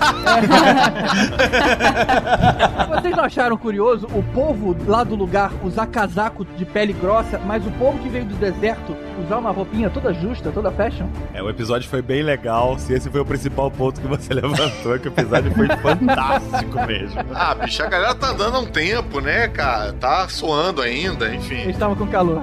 É. É, Eu me lembro que ah, assistindo esse episódio, tipo, ah, ele foi um pouco parado, com pouca coisa e tal, mas eu achei que ele foi um bom primeiro episódio pra preparar o terreno, assim. É, eu também. Eu já não lembro de mais quase nada desse episódio, cara. É a hora que todo mundo vai se juntando. Tem até uma cena bacana da Sansa perguntando como é que o Winterfell ia alimentar tanta gente. Aí fala pra Daenerys: E o que que dragão come? Eu nem sei. Aí a Daenerys: O que eles quiserem. É, legal. Essa foi maneira. É, quando a série começa a não ter mais o King's Landing, né? Ela realmente dá uma boa de uma descaracterizada, né? Muito do- a gente ficou muito tempo lá na, vendo o que tá acontecendo ali. Tipo, a Cersei foi deixada meio de lado pra fazer o que ela quisesse com aquela porra daquela capital lá, né? Antes a gente ficou vendo ela maquinando um tempão. A, a temporada lá da explosão lá da Igreja Universal e tal. Não, mas eh, vocês sabem que a Lena Headley, ela teve só, nessa temporada inteira, ela teve só uns 25 minutos de aparição, né? Ah, é, fizeram até uma- um cálculo, e né? ela recebeu, tipo, é, 125 mil dólares por cada É, e- minuto e dela. boa parte desses minutos- Foi basicamente Oh, ficar na janela tomando Exatamente, era vinho. só pra tomar vinho. Porque os atores de Game of Thrones são alguns dos atores mais bem pagos da televisão, né? Os principais, eles ganhavam 2 milhões de dólares por episódio na última temporada. Caramba, que Bacana, hein? Quase Carusos. Mas eles chegam lá, eles chegam lá. Tem o Tion salvando a irmã, né? Essas paradas aí. Ah, é? Nada Nossa! muito. Ele salva a irmã, tipo, em dois segundos. E no segundo episódio ele aparece em Winterfell do nada. É mais ou menos, é, é, de novo, vias aéreas várias. É, o- é, o- é o teletransporte que eles introduziram na sexta lá. Aí teve o passeiozinho de dragão, né? Ah, é verdade. É um momento Aladdin, né? Teve como treinar seu dragão. É. I can show you Drogon. Que assim, não, não levantou nenhuma suspeita pra Daenerys de que o Jon talvez fosse um Targaryen, porque ninguém conseguiria montar um dragão. Sim. Só apenas um Targaryen. Mas tudo bem, né? A gente perdoa isso. Mas ela tava pagando a paixãozinha por ele também, né? Ela tava meio. Pensando na bunda que ela tinha visto, né? Que a galera viu e tal. Pois Achei é, que. a bundinha. Que nunca mais apareceu. Foi nesse episódio que o dragão combina com ele que assim, você mata e eu escondo o corpo, é isso? Fizeram É, esse o dragão lança aquele olhar totalmente voyeur pro Jon Snow enquanto ele tá be- beijando a Daenerys. É uma das É. coisas mais Tem esse momento comedinha também, que foi um pouquinho constrangedor. Foi, Drax, foi um né? pouquinho. Não, não ajudou, não ajudou muito a gente É. a levar Joneris como um casal sério. Eu, eu confesso que eu ri, mas me senti sujo em seguida. Ah, mas se vocês pensarem, o dragão realmente tava olhando pra ele falando, pô, cara, é minha mãe. É, cara, eu achei que o dragão tava só olhando meio que nem cachorro e gato fica olhando assim no, no quarto quando. Não quero falar muito sobre isso que me deixa constrangido. O que sempre foi muito legal de Game of Thrones é- são as camadas dos personagens, né? E nesse momento estava se construindo lá em Porto Real aquele é, Eon Greyjoy, sabe? Que ele tava se mostrando um vilão muito, muito caricato. A gente já... Urina Greyjoy? Oi? O que, que é? Todo mundo lá fora chama ele de Urina Greyjoy. Por Yuri. causa do- do- da pronúncia do nome Yuri. dele. É a mesma coisa. Yuri. É. Greyjoy. Greyjoy. Mas, cara, ele é muito cari... ele é muito mal, sabe? É muito arrogante, ele é muito tudo, cara. Não precisava de uma coisa tão, sei lá, tão única assim. Não, ele é o vilão mais inútil da série inteira. É, eu acho que a gente precisava de alguém para odiar meio é, aperitivamente, né? Porque a Cersei a gente sabe que ia ficar meio pro final. O Rei da Noite lá, os caras já sabiam também que tava com os dias contados. Acho que eles quiseram construir um segundo Bolton ali, né? Pra gente ficar com uma raivinha dele. E valeu a pena um pouquinho. Esse aí é o pirata? É o pirata. É, o pirata. É. Mas assim, Ah, é tá, tá. desperdiçado, porque no livro ele é doido. Assim, ele é doido no- de um jeito Cara, eu achei ele bem doido mesmo. na Ele é tipo série. um personagem do Lovecraft. É, eu ele achei, tinha cara de ele psicopata, psicopata sim. também. Não, ele é Não, mas doido, ele mas, é- ele é doido de uma forma quase cômica, porque ele não é nem um pouco assustador. O Ramsay era cruel e você, você se sentia mal com as crueldades que ele praticava. A mesma coisa com o Joffrey. O Euron Greyjoy, ele é tipo... Eu sou um Jack Sparrow mais maluco. Mas eu achei que essa construçãozinha valeu pra gente ter aquela batalha lá no final com o Jamie Lannister, senão ele ia ficar um pouquinho meio Ah, não. solto. Aquela batalha foi bem ruim. Foi ruim, mas cara, preencheu um tempo. Nossa, aquela batalha foi muito irritante, cara. Mas calma, não chegamos nela. Gente, foi muito conveniente ele escapar do, do barco explodindo e conseguir nadar até o lugar, É. exatamente Momento certo, o lugar né? em que o James estava. Vamos, vamos guardar as críticas pra esse momento, que esse momento é bem irritante. Mas eu queria só falar uma coisa desse episódio que começa aquela sessão de a gente não vai ter os payoffs das coisas que a gente tá vendo, né? Que é quando a área pede, cara, faz uma arma foda aqui pra mim de aço valeriano É verdade. e tal. Que E você acha que vai arma? ser fodona assim? É, não, aconteceu, lutou com meia dúzia de zumbis lá e acabou, tchau. Abraço. Não, não, mas ela usou não, ela usou porque usava mesmo. Era uma arma feita do, do- com o Dragon, É Dragon Glass, que era Glass, basicamente é, pra Dragon matar Glass. os zumbis mesmo, não era pra mais nada mesmo, não. Pô, mas cara. Mas era um bastão, parecia a mulher do Caverna do Dragão, sabe? É porque Aquela não era morena. importante. As armas que eram importantes eram as armas de Valerian Não, Steel. durou um minuto, cara. Vocês viram as montagens da área lutando com essa arma como se fosse o sabre de luz? Cara, Não vi não, cara. Não, mas agora legal. quero. Sensacional. Era, era igual aquele sabre de luz de dois, de dois sabres de luz do Darth Maul. É animal. É Muito legal. Verdade. Que é tudo muito escuro, né? Então quando você bota o sabre de luz, iluminava tudo. Foi muito legal. Maneiro. Ah, gente, esse primeiro episódio também foi o episódio em que a Sansa e o Tyrion finalmente conversaram depois de quatro temporadas e a Sansa basicamente diz: Eu fiquei sabendo que os roteiristas te deixaram burro. E, tipo, é. E é, e a gente, vamos, dar- vamos, então, a gente combinou com os roteiristas de parecer também que a gente de repente vai ficar junto no final, vamos dar uma enganadinha em todo mundo e esquecer, e mostrar que a gente vai esquecer disso no final também. Vamos, vamos, vamos e quebrar o coração de uma pessoa particular chamada Clara Madrigano. Você tava com essa esperança? Cara, assim, o coração quer o que o coração quer. Eu também tava com essa esperança, eu tava chipando, como é que foi? É, chipando, né? Eu estava chipando o muito. Tem com gente com muito Sansa. maluca que queria que a Sansa acabasse com o John. Nossa, Meu Eu, tipo, Deus. eles são irmãos? você era time Sansa Tyrion, então. Tiriança, Tiriança. que é- Tiriança. Criança. Não, é Sunion, é Surion. Eu não apenas era como. Eu ainda sou no meu coração. No spin-off, Better Call Tyrion vai ter essa cena. É impossível. É nesse episódio que o Sam começa a falar com o, o Jon Snow também, de tipo de cara, você não teria matado meu pai e meu irmão, você teria sido piedoso e tal. Já alertando que a Daenerys é, é louca, é isso? É quando ele revela que o, o John é o Aegon Targaryen. É, na verdade, acho que foi, foi, o- foi, acho que o ponto principal do episódio, né? Foi um episódio muito de É, preparação. verdade. Na, na preparação não, de chegada, né? E também tem, tem o Bran passando 24 horas na- no, no portão de Winterfell esperando o Jaime chegar. Ah, é verdade. É, e, é, essa, esse, teve o payoff 2 foi realmente aí, que o Sam falando pra ele que ele é o Aegon Targaryen e, tipo, não serviu de porra nenhuma também, então. Ah, é mesmo que eu sou? Ah, legal, pô, foda-se, tipo. É, não, você. Não quero. I don't wanna. I don't wanna. Mas você viu um pouco, né? Você viu pra ajudar ela a tomar a decisão de atear fogo na porra toda, né? É, mas pro John em si não tem nenhum. Não, não, não altera nada a vida dele. Isso que me deixa puta em relação ao John. É, mas altera pra ela. Não, e gente, imagina, essa é a maior teoria de todas que rolou ao longo do, da série de livros, inclusive, era essa história do- da revelação do, do John ser, ser um Targaryen. E no final, é isso que foi o que você falou, Kuro. Só serviu pra ajudar a irritar. Não, mas isso não é só, a- né, A cara? Daenerys. Foi tipo cortar a cabeça da Missandei, entendeu? É um, mais um fato só. Isso não é só, isso foi tipo a virada da parada toda. É o, é o motivo do Lucas estar aqui com a gente hoje. Raiva. É que assim, já- já tem muita coisa de dar raiva aqui até onde a gente tá, mas quando a gente chegar no último, na real, como a gente chegar no terceiro, dá pra. Vamos pular o segundo?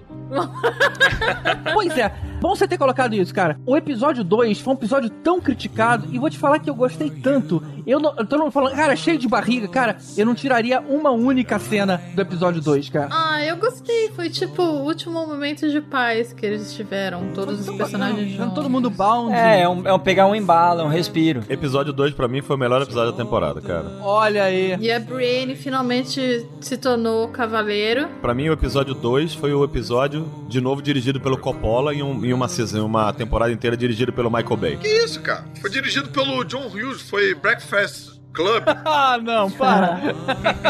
Ah, eu quero, eu quero pular o 2 exatamente porque o 2 é legal, tá tudo certo, não tem nada errado nele. Vai diminuir a raiva Não. do Lucas. Vamos falar de coisa legal, cara. Não, ele, ele quer a treta. Ele quer a treta. 2 é legal, tá tudo certo. Pô, vamos falar da, da DR, lá da Daenerys com a Sansa, cara. Aquela cena foi bem bacana. Foi legal. Ah, foi legal, pô. Aquela cena foi estranhíssima por causa das caras que a Daenerys fez. Não, e atenção para o detalhe no, no, no resumo que o Gustavo fez, ah, o resumo cueca que ele faz, a frase, a área resolveu dar pro Gary na véspera da luta.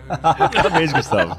Gente, ó, duas, duas cenas, então, nessa. Já que é pra gente falar dessa, desse episódio, uma cena que me deixou emputecida e uma cena de que eu gostei. A que me deixou emputecida foi a conversa da Sansa com a Daenerys, porque a justificativa da Daenerys pra estar no norte lutando é porque tem um pênis envolvido, ela gosta do Jon Snow. Então ela está lá lutando por causa do Jon Snow. E assim, você não queria ser rainha? Ser rainha dos sete reinos implica que você vai ter que destruir a maior ameaça contra esses sete reinos. Você não está aí porque você está apaixonada, mulher. É a sua Eu obrigação. não entendi que ela tava ali porque ela tava apaixonada. Eu entendi que era porque precisava salvar o, o- os Sete Reinos. Não, ela comenta. Mas ela falou que é por amor, ela falou que é por amor. Ela comenta, ele me manipulou. Ela disse que está lá lutando a guerra do John. A guerra não é do John. O John é simplesmente o cara que sabia o que estava acontecendo e quis alertar todo mundo. Mas a guerra também é dela. É, o John é meio que o administrador de grupo de WhatsApp do Game of Thrones, né?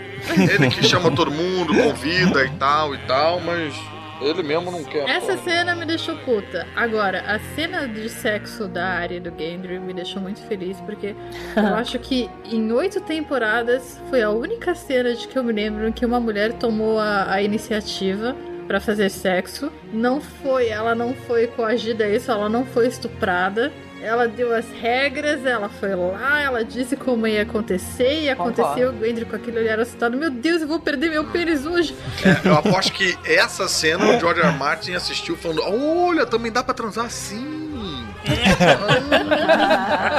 Nossa, nem toda mulher precisa ser subjugada. Que Martin jogou no Wikipedia consentimento e descobriu, nossa, Tem uma galera que curte isso, né? Mas você sabe, você sabe que uma outra, uma outra cena que eu gostei muito foi do reencontro do Theon com a Sansa. Eu gosto muito do também, personagem cara. do Theon, né? Eu acho que o personagem do Theon, pra mim, foi um dos melhores arcos da série. Foi do personagem do Theon, né? Eu gostei também. A, a rendição dele foi, foi muito foda. É, tanto que, né, tanto que você vê que nesse episódio fica claro que ele iria, ele iria morrer no próximo episódio, né? Porque termina o arco dele exatamente por causa da redenção final. A gente ficou meio com dele. raiva dele até o final, não foi não, amor? Eu não... Quem é esse cara? Eu tô perguntando, não sei nem quem é. É o, é o cara que É o que não tem pinto. É o outro que não torturado. tem pinto. É o- aquele que foi muito torturado. Isso, é ruivo. Ah, é foda-se ele também. Vai tarde. É o irmão da Lily Allen. é isso que quer dizer, Ele é irmão da irmão Lily da Lily Allen. Allen? Irmão da Lily Allen. Não. É. Aquela Já música Alf, que ela, a Lily Allen canta do irmão dela que só fuma maconha no quarto é sobre ele. Nossa, já comecei a gostar mais dele só por tabela. Gente. Mas eu não. co- O Theon eu não consigo gostar dele, eu tenho um ódio ah, muito grande desde o começo, lá, quando ele abriu os portões lá pra galera fazer a merda. Quando ele trai todo É, ele mundo, traiu. né? eh, As consequências dos atos, dele, dos atos dele foram muito pesadas. E como no livro, na real, não é a Sansa que ele salva, é uma outra mina nada a ver, eu ainda não consegui ter, sentir redenção. Então eu odeio ele Você muito. sabe a verdade, né? É. Eu- Mas você sabe que assim, eu gostar do arco dele, Lucas, não quer dizer que eu gosto do, do, do cara, não. Eu também não curto não, ele, não. eu, mas eu, acho que... tu gosta sim, tu gosta sim. Não, Não quero, não quero emendar agora, né? Fala na cara, fala na cara. Eu gosto, eu gosto, eu gosto. Agora, sobre o, o discurso lá da. O papo da Daenerys com a Sansa, eu achei que se tivesse, assim, é um, foi um indício, um princípio das atitudes que ela ia tomar em consequência daquilo. Tipo, ninguém gosta de mim e tudo mais. Se tivesse mais disso, cara, talvez a gente comprasse mais as atitudes da Daenerys até. Pode ser. Exatamente. Mas eu acho que ainda tinha, até esse ponto, uma preocupação de não cantar a bola do final, de querer surpreender. Eles ficaram escondendo esse joguinho aí, dando ali umas indicações, mas não cumprindo elas e não seguindo por elas, pra no final a cena ser uma surpresa pra todo mundo. E foi, era o que eles queriam. É, foi uma surpresa. Foi uma surpresa, mas não necessariamente é uma surpresa agradável. É, foi uma bosta de uma surpresa. Por exemplo, a morte do Ned Stark foi uma grande surpresa. E foi Pra quem, maravilhoso. por exemplo, nunca tinha lido os livros. E fez Sim, total sim. sentido. Casamento Vermelho foi outra. É, não, só o que eu quero dizer é, tipo, me parece que foi uma decisão meio pra esconder a virada do final, né? Tipo, pra não entregar o final. Agora, tem um outro momento que foi bacana também nesse episódio, que foi o, o Jamie Lannister condecorando a Brienne, a, a Sir. Foi Ah, fofo muito esse bom. momento. Muito legal. bom, foi. essa parte. E ela que sempre foi durona, ali escondendo, tá É. emocionada, cara. Foi muito legal. aquela personagem é Mas você maravilhosa, sabe que eu a atriz acho- é maravilhosa. E foi a última cena boa da Brienne, porque a partir daí foi. Não, e vou te falar que teve uma porra muito escrota depois que foi assim, essa cena virou night. não, ela virou night, todo mundo, caramba, que legal. E aí tem uns episódios depois, não sei se foi no último, depois alguém fala assim, grande merda ser cavaleiro, sabe? Tipo, não te dão, não tem vantagem nenhuma. Alguém fala isso pro Jamie. Aquele maluquinho que vai com uma besta pra matar o Jamie. Bron. Bron, ah, é, Bron, outro personagem totalmente inútil. Aí ele fala, o que, que eu quero ser? Que eu quero ser Knight. Não serve pra nada isso, esse título, tipo, qualquer um é Knight. Tipo, aí você desmerece toda a construção do episódio, sabe? Mas aí é o cara que era um escroto. Ela viveu pra Mas, aquilo, mas, né? claro, eu acho que o, o teu ponto da história da Brienne, eu sinceramente, eu queria muito que ali terminasse o arco da Brienne e ela fosse e ela, e ela morresse na Que batalha. isso, cara. Seria muito mais legal do que com o que aconteceu, dela tá com o Jamie, transar com o cara no dia seguinte, É, chorar. Ficar pagando pau pra macho. Ela apaixonadinha ali também não curti, cara. Cara, ela podia ser uma belíssima personagem feminina que não precisa ter uma Uhum. relação romântica com o homem. Exatamente. na trama. Ah, Exatamente. aquela lá foi É Pra como quê? se precisasse ter uma relação ela, com o homem pra, pra ter um, algum arco finalizado. É, não precisava, podia finalizar na batalha e ser muito mais legal. Aquele momento realmente foi meio esquisito, porque realmente não parecia ter a ver com esse personagem, mas mostrou um trabalho de atriz que eu achei maneiro, cara. Ela. Não, ela, ela é Não, sim, excelente. Mas, mas, mas, é mas, foda. Cê- é, pra você ter uma ideia, a gente viu até na mesma época, né, o, o Avengers Endgame, né, o Vingadores Ultimato, né? E você vê que ali mostra, por exemplo, a relação do Gavião Arqueiro com a Viúva Negra é um belo exemplo de uma relação de homem e mulher numa trama que não precisa de romance pra você ver uma relação forte entre os dois personagens. Sim. Uhum. Deveria sim. ser assim a Brienne com o Jamie, não precisava ter o- a Eu romance. tô, tô- eu tô concordando, eu tô só tentando tirar alguma coisa de positivo daquela cena ali, né? Não faça isso. Ele tá sendo pago pela E- HBO, não, gente. Pelo amor de Deus, você não me fala que eu tô sendo pago pela HBO, que vai me causar uma porrada de problema aqui em casa. É de verdade, né? A única coisa que eu achei legal nesse arco de romancezinho dos dois é a hora que aparecia lá o Tormund, é, cheio de ciúme lá do cara. É, isso era legal. Ah, Thor. Achava engraçadinho. Dispensável, mas engraçadinho. Meu querido Tormund. Então bora pro 3. Bora pro episódio 3, Bora. que é a hora que chegam os White Walkers na jogada e ninguém vê nada porque o episódio foi todo escuro. Mano, que absurdo aquilo. A longa noite escuro- tá chegando, a longa noite tá chegando, chegou. Pronto, acabou. Escuro e pixelado, né? Porque também, Foi assim, vexame, foi vexame. A gente não Muito, viu né? Pixelado, não. cara, eu vi, eu tenho HBO HD em casa, assim, não foi nem HBO Go, cara. Tava bem estranho até. Tava, tava também. Ó, deixa eu reclamar já do conceito, tá?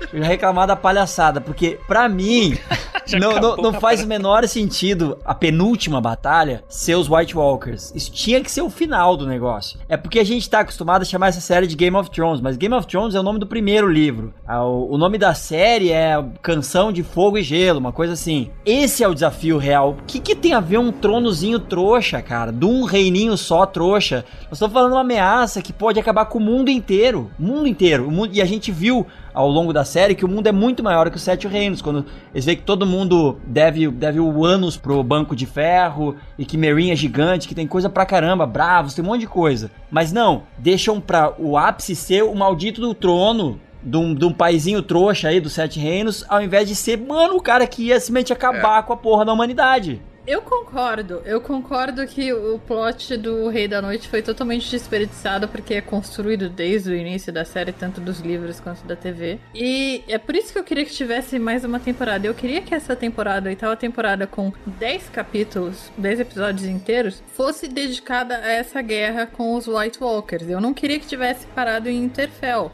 Eu queria que tivesse avançado para outras terras, porque é aquela coisa. O pessoal que ria antes da, da existência dos White Walkers, quando o Sam tentava avisar, vai continuar rindo, porque pra Vai eles não aconteceu rindo. nada. Nem viram nada, né? É, então tinha que ter essa guerra, tinha que ter Faz sentido. ter sido um pouco mais épica. Tinha que ter chegado da Porto Real, a Cersei não deixava eles entrarem, ela fazia barricadas, mas tinha que ter chegado, tinha que ter avançado, tinha que ter sido uma temporada inteira dedicada a essa guerra. E aí, no final de tudo, a Daenerys podia queimar o Kengarau e a gente vê, e vai ter outra temporada e a vilã final Ah. é a Daenerys. Interessante, seria bacana realmente. Olha que muito mais legal isso do que o que a gente Muito viu. mais legal, realmente. Mas me parece que isso ia ser muito mais caro também. Não sei se tem dinheiro no mundo pra fazer assim. Mas a HBO estava disposta, a HBO queria É, dar o eles tão mundo, a grana. lua pra eles, eles que não quiseram. Não, mas ele está. Mas, cara, batalha, sempre. De todas as temporadas eles sempre falam isso. Batalha, tipo, é um episódio de batalha e olha lá. Uma temporada de batalha, cara. Nossa senhora, tem que ser financiado pelo Trump, isso aí. Não... Mas podia, mas podia ser umas batalhas mais Não, mas legais. daria né? pra fazer uma temporada só com uma grande batalha. Mas dito isso, concordo contigo totalmente. Agora, fiquei, fiquei Agora- surpreso de ver a, a batalha acabar nesse episódio. Isso também foi uma surpresa. Foi meio tipo, ih, então É, peraí. Então, mano. ih, caralho, Verdade. então agora Também fodeu. achei Sim, foi isso que decepcionou muita gente. Muito rápido. Não, mas é, o Caruso é engraçado porque faltava tipo 5 minutinhos pra acabar, os 10 minutinhos, porque a gente que é meio nerd na história, você sabia quanto tempo ia durar o episódio pela internet, então você ficava, eu ficava me acompanhando. Falei, cara, falta 5 minutos, essa porradaria vai dar uma merda, não vai acabar nunca, vai terminar num cliffhanger. E vai continuar na próxima temporada. Aí aparece a área, né? Eu não, eu não tenho nenhum problema achei com a área matando o Rei da Noite. Eu sei que muita gente ficou muito puta Não, com achei isso. super Nossa, legal. Eu achei sério? super legal. Mim- Eu achei que ia acontecer de outra forma até. Minha mente estava em outro lugar. Uma das decisões mais acertadas da série pra mim foi essa. Eu achei, eu sinceramente achei, como não- a gente não teve a área usando o rosto do Mindinho, como eu achava que fosse acontecer, eu achei que na É. cena final ia ser a área usando o rosto do Bran. Do Bran, exatamente, também Que achei. É, eu também ia achei. ter pensado, será que vale a pena continuar, ou será que vale a pena me sacrificar, e etc, etc. Mas a ligação do White Walker com o Bran não era de visão. Eles estavam ligados de uma outra forma. Ela não ia se enganar. Tem dois problemas aí, né? Um que parece que pra usar a cara do Bran, o Bran ia- tinha que estar morto, né? Não é essa a regra, não? Sim, mas eu achei que o Bran ia se sacrificar em prol de algo maior, ele. Eu fiquei o tempo todo achando que era o. um daqueles segundo rei da noite, duque da noite, sei lá quem é que tá embaixo do rei da noite. Um, um dos ministros da noite ali, que um de cabelo comprido, eu falei, caraca, um desses é a área, um desses é a área. Mas, Mas aí ela também não ia ter que matar eles, porque se ela, se ela coloca Tem razão. a lâmina de Valerian Steel, eles eles desfazem, né? Não dá pra desfazem. construir uma carinha. Mas de qualquer jeito, assim, pra mim foi muito legal. Assim, realmente me surpreendeu. Eu, até o momento que o, o Bran tava olhou na cara do Night King, eu não tinha a menor ideia que ia acontecer. Eu tava imaginando que o Bran ia, ia, ia ser, ia virar realmente o Charles Xavier, e ia rolar alguma coisa ali X-Men dele. não- os poderes dele não serviram pra porra nenhuma Tá nada, naquela tá história nada. toda, né? Mas ele era o, cara não- mais não poderoso de todos depois do Night King. E no final era o cara que precisava ser protegido, né? Esse foi o único episódio que eu não vi no dia, não vi transmitido ao mesmo tempo, assim. Eu me fudi, foi, foi quando fecharam os aeroportos, eu tava voltando de São Paulo pra cá, tive que sair, eu tinha uma gravação 8 horas da manhã, então eu tive que pegar um, um ônibus pra chegar na gravação, o motorista do ônibus sofreu um ataque cardíaco, e aí o Meu ônibus saiu Deus. mais tarde. Foi, cara, foi um Nossa. shit fest. Teve mais plot twists que o episódio em si. Exatamente. Foi muito mais interessante do que a temporada. Um dia tenso, tipo, abria o Twitter e fechava o Twitter. Ih, meu Deus, não posso abrir o Twitter. Entrava na internet, "Ih, meu Deus, não posso, porque eu tava com medo de tomar um, um spoiler. E, cara, e pensando agora, tinha spoiler pra ser tomado. Eu consegui ver com a Mariana, a gente viu aqui na sala na segunda-feira, tipo, umas, sei lá, 5 da tarde, e, cara. O momento em que a área pula ali em cima do. A gente vibrou como se a gente tivesse no estádio, cara. A gente tava batendo palma sozinho na sala. Foi foda. É mesmo. muito. Vocês viram aquela filmagem que eles fizeram? Um bar? Foi num shopping aqui no Brasil. Não, foi um shopping aqui no Brasil desse episódio. Ah. E as pessoas reagiram como se fosse É. gol de Copa do Mundo. Foi muito Ah, mais maneiro. Que maneiro. Que maneiro. Eu nem senti falta da área não, não usar aquele poder dela de usar as caras, porque ela usou um outro poder muito importante ali, que é ela de ser furtiva. Sim. Que ela aprendeu enquanto tava lá. Ah, é, cara, mas ela ficou uma temporada inteira com esse lance da cara aí. Foi um maior tempão da gente vendo essa história pra nada. Mas ela despistando lá os, os White Walkers foi muito legal de ver, cara. Não, e a queda da. Cara, foi- isso foi muito bem feito. Porque assim, quando ele pega ela pelo pescoço, a gente imediatamente grita, não, ela solta a faca, a gente ainda é muito rápido, tipo. a- a- Não, não, a gente ainda vê o rosto dela começando a congelar, cara. Ainda teve É. esse- essa agonia. Não, e a gente fala, caralho, eu não acredito que esses filhos da puta vão fazer isso com a gente. É o tempo da gente pensar esse raciocínio pra ela pegar a faca embaixo e acertar nela. Tipo, não- eles não alongaram nenhum milésimo a mais esse tempo pra gente ser pego Foi de muito surpresa. bom, cara. Aquilo ali pra Foi mim. muito bem dirigido. Só pra falar que a Ray já fez isso em The Last Jedi, tá? Só que Não, e, não, e aquele movimento ela fez num treino com a Brienne, vocês lembram, né? Na, na sexta temporada. É, exato, exato. E se fosse o Martin escrevendo, ela teria morrido ali. E teria sido estuprada. Gente, que horror. E uma coisa que mostrou como é que a direção foi primorosa nesse episódio foi o que eles fizeram do início, aonde a feiticeira invoca lá o Senhor da Luz e as espadas pegam fogo, e a gente vê aquela leva de Dothraki com as espadas pegando fogo e elas indo apagando aos pouquinhos, Ixi, cara. é. Aí a cara de Tenso, todo né? mundo assim, "Ah, meu Deus, eles estão sendo mortos ali, cara, É, foda. não, e os Doltrak, né, cara? Mas eu não gostei disso, cara. Eu já. Eu, eu tô. fim de- Não, odiei porque. Que estratégia é essa, mano?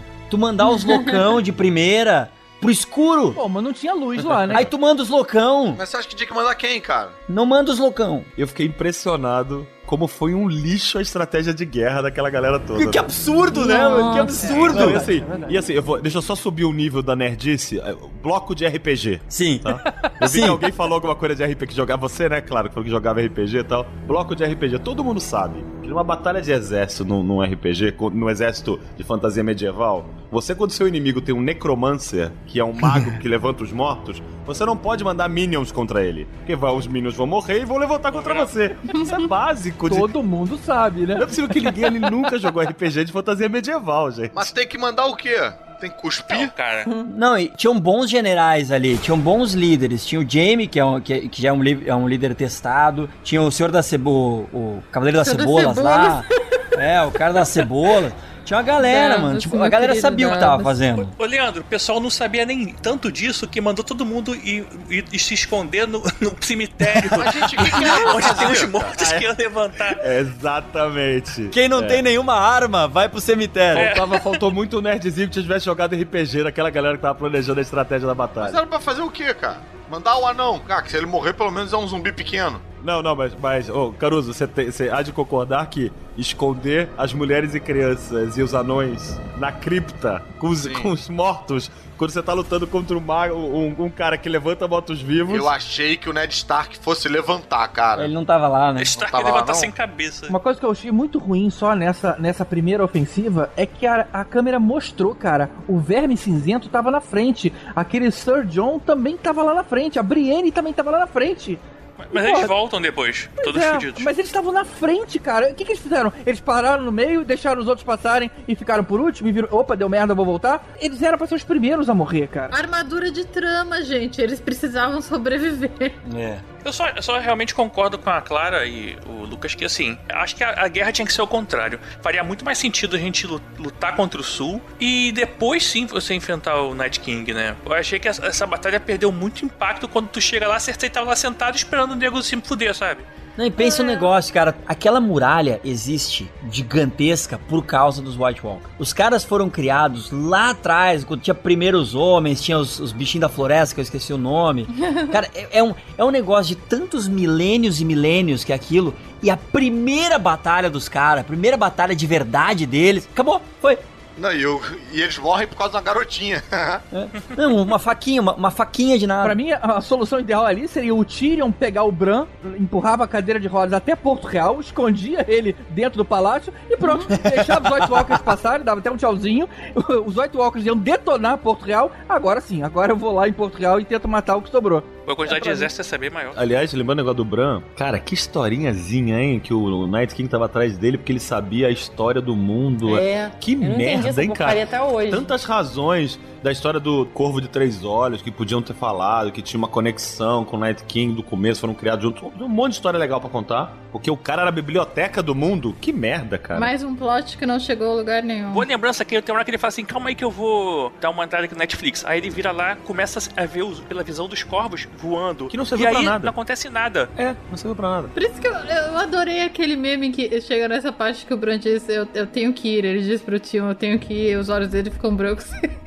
e aparece uma cena de como é- os créditos iniciais de Avengers Endgame. Eu acho mais legal uma que acontece isso depois quando mostra outra cena, é um- dois cachorros transando assim.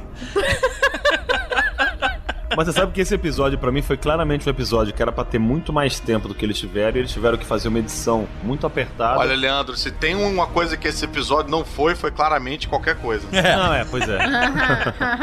Tanto essa cena dos corvos, que com certeza tinha alguma coisa que aqueles corvos iam fazer. Não é possível que a gente ia perder aquele tempo vendo eles entrar nos corvos. E outra cena também que ficou claro que faltou na edição é quando, dentro da cripta, o Tyrion e a, e a- e a Sansa pegam na mão do, um do outro, olham um pro outro, meio Thelma e Louise, sabe? Que, eh, antes de, de dirigir pro penhasco. Que é claramente a hora que eles vão pra sacrificar, pra salvar, não sei o quê.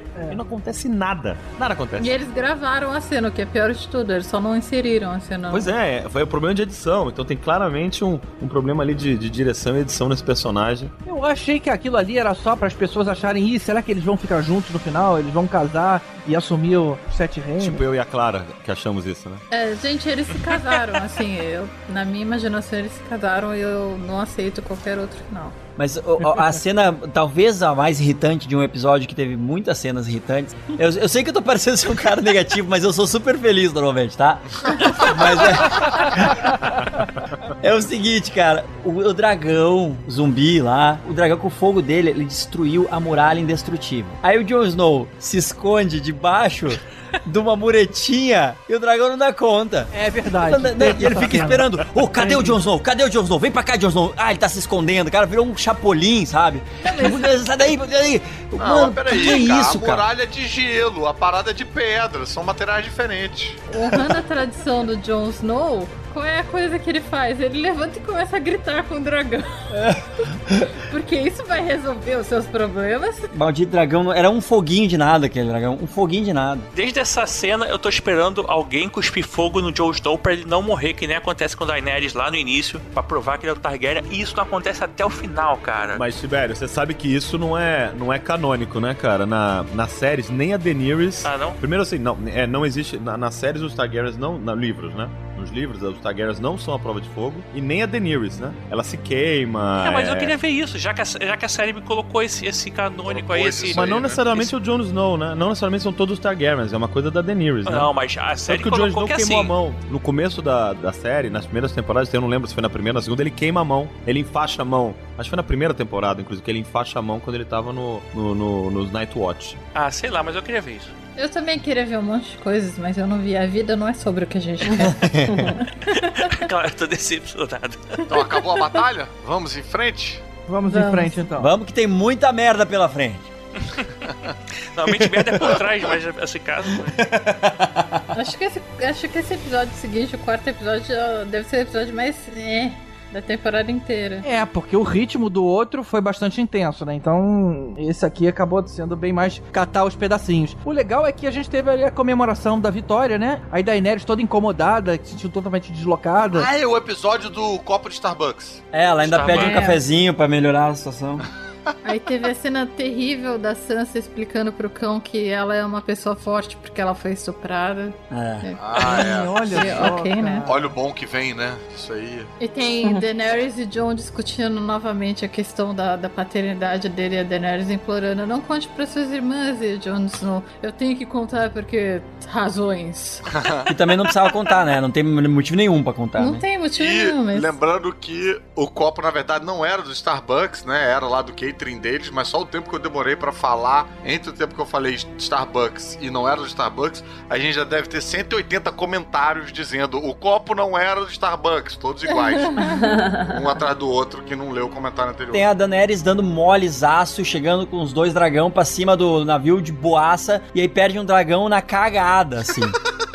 Não vê. Nossa, já é nesse episódio. Ela não vê os navios indo até ela, isso é bizarro. Aliás, esse negócio de perder o dragão, você vê, aliás, voltando ao bloco do RPG, a Sansa jogou RPG, tá?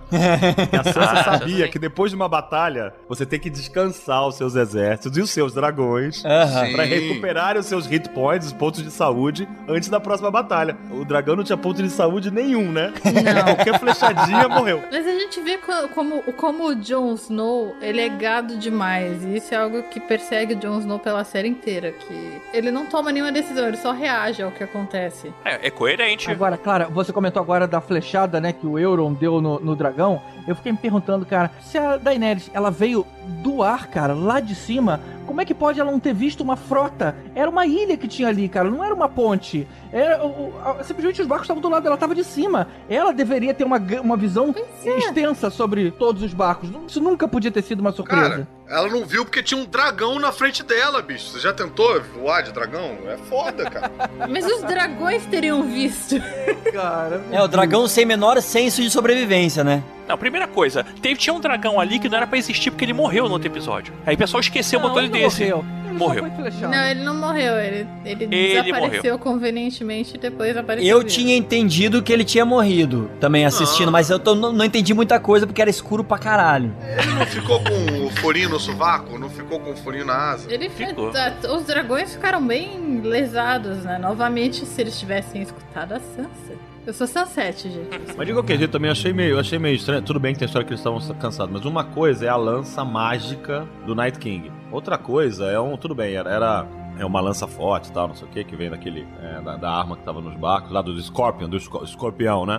Mas aquilo não deveria marcar um dragão. O dragão é um, um ser mágico que deveria aguentar aquilo. Uma outra arma mágica, como era o, o do Night King, tudo bem, mas só aquilo não devia matar o dragão num tiro, né? Sim, nos livros eles descrevem que é praticamente impossível você matar um dragão no ar, porque a pele deles é uma couraça, é uma armadura praticamente. Mas rapidinho, gente, a história já tinha levado uma construção pra gente ver que aquela arma era especial. Aquilo era muito antigo. Tinha lá os, os esqueletos de dragão lá no, no porão de Porto Real e eles falaram, cara, esse tipo de armamento aqui consegue ser feito com sucesso. Tanto que eles reproduziram aquilo em larga escala. Mas a gente já tinha essa informação antes. Mas era uma teoria do cara, né? Nunca foi provado. A Foi, indústria de história de Porto que agora foi. Era igual, era igual aquela história de que perguntaram pro Bran se o fogo do dragão matava o Night King. Ele falou: ninguém nunca tentou. Tentaram e não funcionou. E quem algum dia já assistiu algum anime na vida, quando começou aquele monte de fogo em cima do Nightwatch, sabia, óbvio que não. Quando tem fumaça, Ah, quando sim. não enxerga o que tá acontecendo, ele nunca morre. Era o Vegeta ali rindo dele. Não sei se eu fui longe demais. Não, ele deu um sorrisinho, ele deu um sorrisinho vitorioso no final. Ele só não falou, mas ele deu um sorrisinho. Kakaroto. O interessante de se comentar então é que quando o Greyjoy lá, né, mata, destrói a frota da Daenerys, ele captura a Miss Sunday. E aí tem aquela cena final dele cortando a cabeça dela na frente da Daenerys e de todo mundo. Vixe. É, e aí, aí se perdeu. E eles trocaram. Vocês já viram já o, o- a versão, o corte no YouTube que coloca o Tyrion, ao invés de estar conversando com a Cersei, conversando com os franceses do cálice sagrado do, Do Monty Python? Python, cara, é muito bom isso, cara. Isso é muito engraçado, Isso é cara. muito bom. E, é. cara, e, e os atores estão mandando bem ali, cara. É por isso que essa temporada, por pior que tenha sido, ela rendeu tantos memes e vão ficar pra sempre no meu coração. É isso aí. Mas olha só, essa cena, antes disso, o Jamie, ele fala que vai encontrar com a irmã dele. Só eu que achei que ele ia pra matar a irmã antes, alguma coisa assim, porque, tipo, a irmã tinha mandado matar Ah, eu ele. achei também. Assim, tinha essa teoria. É, Novamente, tudo que gira em torno do Bron não faz nenhum sentido. Cersei mandar o Bron ir lá e matar os irmãos dela. E no fim ela tem a oportunidade de fazer isso com o Tyrion e... Nem aí.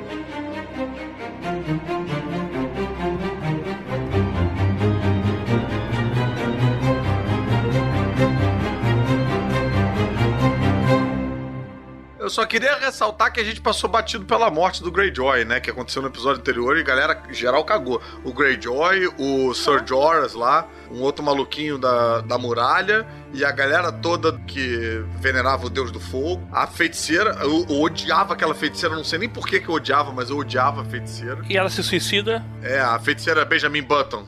E tinha a garotinha, né? A Lady, Lady Mormon. Ah, a né? garotinha foi irado. Poxa, que pena, a garotinha. Ah, a guria foi foda. a que foi morreu, foda, mas matou né? um gigante. Matou um gigante, cara. A menina era bizarra. Foi bem legal, mas foi aquela questão, né? Nós não temos como desenvolver esses personagens nos últimos dois episódios, então vamos aproveitar que tivemos uma grande batalha e mandar todo mundo pro inferno. Ah, mas eu achei que tinha que morrer mais, cara. Morreu uma, uma galera, tirando a, a Ah, claro, que garotinha. você achou realmente. isso, né, cara? Morreu pouco. Morreu pouco ali, Tinha que morrer Morreu mais. pouco, morreu pouco também, cara. Devia ter morrido pra mim a Brienne, devia ter morrido o Grey. Depois Que isso? que, que, Que horror! a Brienne não tinha mais nada. e ali. sabe uma coisa, sabe uma coisa assim, tipo, não só morrer, mas eh, todo mundo que morreu nessa temporada foi meio épico, foi meio valorizado. Cara, o Khal Drogo morreu porque fe- fez uma briguinha trouxa, deu um cortezinho e infeccionou, mano. Sabe, eh, eu adorava isso, cara. Os caras morriam de uma maneira idiota, assim, sabe? Às vezes por bobagem. Meio medieval, É né? tão legal isso. Bom, você pode argumentar que a série morreu de uma forma idiota. É verdade. é verdade. Talvez minha teoria em grande escala ela não se confirme, mas. É, o problema é quando você mata um monte de gente de uma vez assim, você perde o impacto de cada morte, né? E a gente esqueceu também de falar que o episódio anterior a esse episódio, que teve aí essas mortes todas que a gente, né, tá agora A luz relembrando. tá voltando tudo. Tô voltando tudo, mas é rapidinho. Foi uma grande promessa de todo mundo vai morrer. Foi todo mundo fazendo plano e a gente falando, ih, esse aí vai morrer. E aí outra pessoa fazendo plano, ih, esse aí vai morrer. Sim, teve até música triste. Pode cantando a música Todos vamos morrer no próximo episódio. E todo mundo que a gente achou que ia morrer, não morreu. E aí todo mundo que não apareceu fazendo plano morreu. Eles fizeram uma grande inversãozinha de expectativa aí. Tanto que a gente tá com, nesse exato momento, o Verme Cinzento, personagem preferido do Lucas Lima, vivo, e Missandei de refém vivos, sendo que a gente tinha certeza que eles iam morrer lá naquela batalha, porque Tinha eles já tinham combinado comprar uma casa em Cabo Frio e ter, ter vários filhos e tal. Mas, gente, se o Verme Cinzento tivesse morrido, quem ia estar lá pra encenar as cenas estúpidas que ele teve no último episódio? É. É, é, não faz sentido. Mas já já estamos chegando, já estamos chegando lá. Alguém comentou comigo que se a última cena, a hora que a Daenerys né, vê a, a Missandei ser decapitada, uma maneira de tentar salvar um pouco mais a raiva que ela teve. a- Para pegar a cabeça Ah. antes e costurar. Não, É, mas é a regra dos três segundos. Meu é, não conta, né? Não, não valeu. Soprar a cabeça e botar de volta. Mas seria o seguinte, cara, eu achei interessante isso. Imagina se a Cersei, ali na hora que tá com a, com a faca na cabeça da, da Missandei, ela pergunta pra todo mundo: E aí, pessoal, eu devolvo ela ou eu corto? E aí, se, se a população fala, corta a cabeça dela. Talvez justificasse a, a Daenerys ficar puta com todo mundo. Faz sentido, Ali- mas é meio esquisito esse momento quem quer dinheiro do nada ali. É, porque ela nunca perguntou nada pra população. Mas já que você Ah, quem tá. quer cabeça? É- era um Quem jeito de acabar melhorzinho, né? cabeça? Você, Ela, ela é um déspota absolutista, ela não é um déspota esclarecido. Você troca uma decapitação por um bom final? Sim! Ela podia fazer isso pra se divertir, sei lá. Não sei. É, não, seria, faria sentido, realmente, mas seria difícil fazer isso de um jeito que não comprometesse a personalidade da Cersei, que não jogava pra galera. Essa é uma coisa meio. Quem vocês querem? Barrabás ou Jesus? Barrabás! Ok, mas isso vai dar merda pelos próximos dois mil anos. Tem certeza? Bom, o tiro naquele discurso pra cima da Cersei, ele deu uma humilhada nela porque ele fala que o povo não gosta dela, nem ela gosta do povo. Talvez ela usasse esse gancho pra. Ah, é? Ninguém gosta de mim? Então, ó, galera, o que, que vocês querem que eu faça? Sei lá. Eu acho que eu arrumaria um jeito melhorzinho. Mas colocar o povo ali na decisão, talvez tivesse sido uma decisão mais acertada. Eu acho que daria pra colocar o povo na decisão de queimar o povo no episódio seguinte. Você bota o povo agindo de alguma maneira que ela vê e ela fala, pô, é isso que eu tô tentando salvar? Ah. Foda-se todo mundo. É, pode ser também, pode ser também. Só uma, uma coisa que eu achei engraçado ali, só voltando ao negócio do Tyrion, e o Euron tava lá, né? O Euron tinha acabado, a, a Cersei tinha acabado de contar pra ele que ele era o pai do filho dela, né? Aí chega o Tyrion. E aí, mana, e meu sobrinho, hein? Cara, cara como, E velho? meu sobrinho, que é meu sobrinho duas vezes. É, o sabe? Euron tinha que falar, pô, que porra é essa, mulher? Você acabou de me falar que, que o filho é meu e tal, você não fala com ele nem no WhatsApp da família. Como é que ele tá sabendo disso? Que Ele viu é nos essa, stories. cara? A gente, é que não tinha programa do Ratinho em Westeros, né? Não tinha É, é o Instagramsteros, o Instagram de Westeros É. que ela postou lá. Então, o careca pode ter contado do filho do, da, da Cersei, né? Porque ele até então é o, é o fofoqueiro, é o leve trás, é né? Da, da série, tá vivo ainda, né? Os É o passarinhos motoboy dele. de treta de É Westeros. o Nelson Rubens da, da Grécia. Cersei, Cersei! Mas é, esse é um cara que eu. Esse é o cara que a, a morte me incomodou. Porque ele é um cara, ele é um, ele é um sobrevivente. Ele era pra ter durado de alguma maneira. Eu ia adorar que ele durasse, porque ele era muito cuzão, mas ele sempre dava um jeito. Mano, ele durou até o último episódio. Ah, eu sabia que ele ia morrer na série quando Penúltimo. ele tem aquela conversa na É sétima verdade. temporada com a Melisande. Ela diz: Você vai morrer nessa terra também. É. Eu já sabia que ele, ele já era cadáver contado pra mim. Quando ele virou e falou, pô, vamos dividir aquela casa em Cabo Frio. Não, quando ele morreu, eu só fiquei preocupado com o cara que ele mantinha guardado dentro da mesa dele que não ganhou mais comida, né? Nossa, nem sei do que você tá falando. O cara que era, que era o mestre dele, que no caso Era o transformou mago em que Neoduco, castrou ele. ele guardava o cara dentro da mesa do- da casa dele lá. Ah, é, tinha essa parada, né? É verdade. Nossa, é verdade, cara. Vocês têm noção de que é, a- dentro da série se passaram mais ou menos uns oito anos, né? Esse cara já tá morto há muito tempo. Mas e daí vem o momento da Neres putaça com tudo e resolveu foder o negócio e já tava resolvido. Já tava tudo Tava resolvido. Exatamente. Não, pera, calma. Vamos chegar lá, porque a gente tem todo o episódio de preparação youtuber, que é o tempo todo todo mundo falando ativa o sininho. Ativa o sininho. Ativa o sininho. Tem todo um, né, um- uma tensão sendo criada aí. Yeah. O Jamie Lannister, que a gente achou que tava indo pra matar a Cersei, tava indo lá pra ter uma última foda de despedida. A Arya Stark foi lá só pra passear também, né? Tem todo um, um uma posicionamento de peça de tabuleiro. Cara, eu fiquei com a Mariana o tempo todo, o tempo todo falando: "Ah, aposto que esse aí não é esse aí, é a Arya.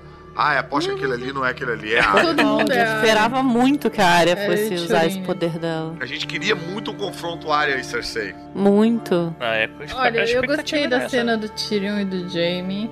Porque eu sou, eu sou assim, eu sou emotiva. Ah, foi legal mesmo. A cena do tiro do Jamie, mesmo. pra mim, foi a melhor parte do, foi a melhor parte do episódio, cara. Eu, É, Eu gostei legal. da cena da Arya e do cão passando pela patrulha de Lannisters e, e argumentando que ela vai matar a Cersei e o cão dizem não é melhor pra todo mundo? Assim ela acaba logo de vez com essa guerra e o soldado fica, ah, eu tenho que falar com o meu superior sobre isso. Mas só voltando na cena do Tyrion do Jamie, é, o Jamie pra mim foi- era o meu personagem favorito na série e nos livros até essa aceleração que rolou na última, nos, nos três últimos episódios, né? Mas essa história dessa relação dele com o Tyrion é muito legal, né? E, e o, e o Tyrion falando com ele, a história de você foi a única pessoa que nunca me tratou como um monstro. Ah, isso foi Pra mim, foi- bonito. pra mim, ali, ali pra mim foi o fechamento. Tem uma relação, uma das relações até de amor mesmo da série, mais fortes, mais importante, mais emblemática, era a relação entre eles dois, né? Foi um arco que passou por várias coisas, né? Foi um fechamento dessa relação dos dois muito legal. Pra variar entre irmãos, né? E engraçado, né, cara? Que foi um personagem que a gente odiou tanto, né, cara? Mas por que, que eles não se despediram quando o Tyrion ia ser morto? Antes de ter ideia de- do julgamento em combate, né? Ele foi mandado pra morte, foi sentenciado à morte pelo pai. Ele- e os dois estavam juntos na cela e não teve esse amor todo, né? Essa, essa compreensão, unidade Ah, familiar. porque acho que eles não tinham passado por tanta coisa ainda, né? Situações diferentes. É, exatamente. Nesses 10 anos, olha o que aconteceu na vida de cada um deles nos últimos 7 anos, entendeu? Depois disso. Olha o que, o que eles passaram. Se vocês se recordam, pro Jamie, aquilo não era uma despedida porque ele não achava que o Tyrion ia morrer. Ele tinha ido falar com o Tywin que ele concordava em ser o Lorde de Casterly Rock, que é o que o Tywin sempre quis pra ele, em troca da vida do, do Tyrion. E a gente não pode esquecer que o Jamie Lannister começa como um babaca, até que ele, pô, perde a mão na babaquice. tá bom. Perdi minha mão, deixei de ser babaca. E esse eu acho muito interessante, é um personagem que começa como um babaca, um arrogante, parece aquele príncipezinho do, do Shrek. Cara, a gente termina meio que torcendo pelo cara, né? Então, termina, tipo, meio sofrendo lá pelo relacionamento tóxico que ele tá submetido, enfim. É, eu, eu achei isso bem interessante. Essa cena da despedida dos dois realmente foi muito pungente ali do Peter Dinklage com ele. Aliás, o Peter Dinklage, porra, ele deu um show de atuação nessa, nessa parada. Quando ele começou a chorar, eu fiquei, ah não, meu bebê não chora. Irônico você ficar, ah, não.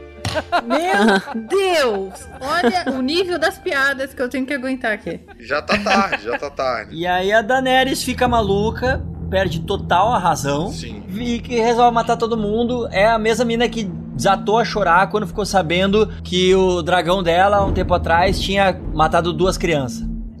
Eu, eu consigo entender ela querer reagir. O que eu não consigo entender é ela. Por que ela não foi direto lá pro castelo É, e explode é, aquela cara. porcaria? É, exato. Isso é muito esquisito. É, pelo cara. amor de Deus, eu fiquei gritando com a televisão. Gente, porque assim, a, a Daenerys ela queria criar uma, uma imagem. Assim, a, a história da Daenerys, os livros e a série sempre deixaram claro que ela sofre de um mal de família, né? A história inteira dos Targaryens, ela é cheia de, de reis e príncipes loucos e é uma família onde, por tradição, irmãos se casam com irmãs, a piscina genética é um tanto limitada. Se você tem esse tipo de loucura, vai ser difícil escapar dela. Ademais, os Targaryens são criados com essa ideia de grandeza, de que eles são mais do que meros homens, de que são conquistadores, domam dragões. E isso foi passado pela, pra Daenerys pelo Viserys. O Viserys era a principal influência dela naqueles dias de quando ela era muito jovem.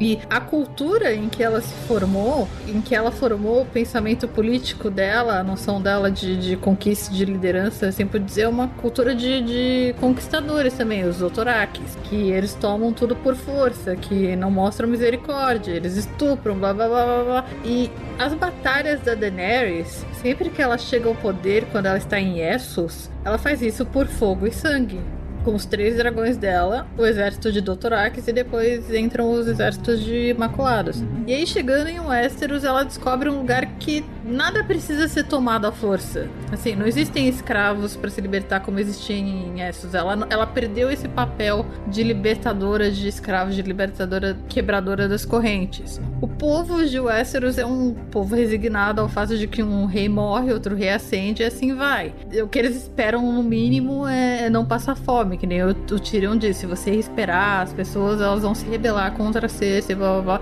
Então ela chega num lugar que, para vencer o trono, você não pode simplesmente sair queimando todo mundo.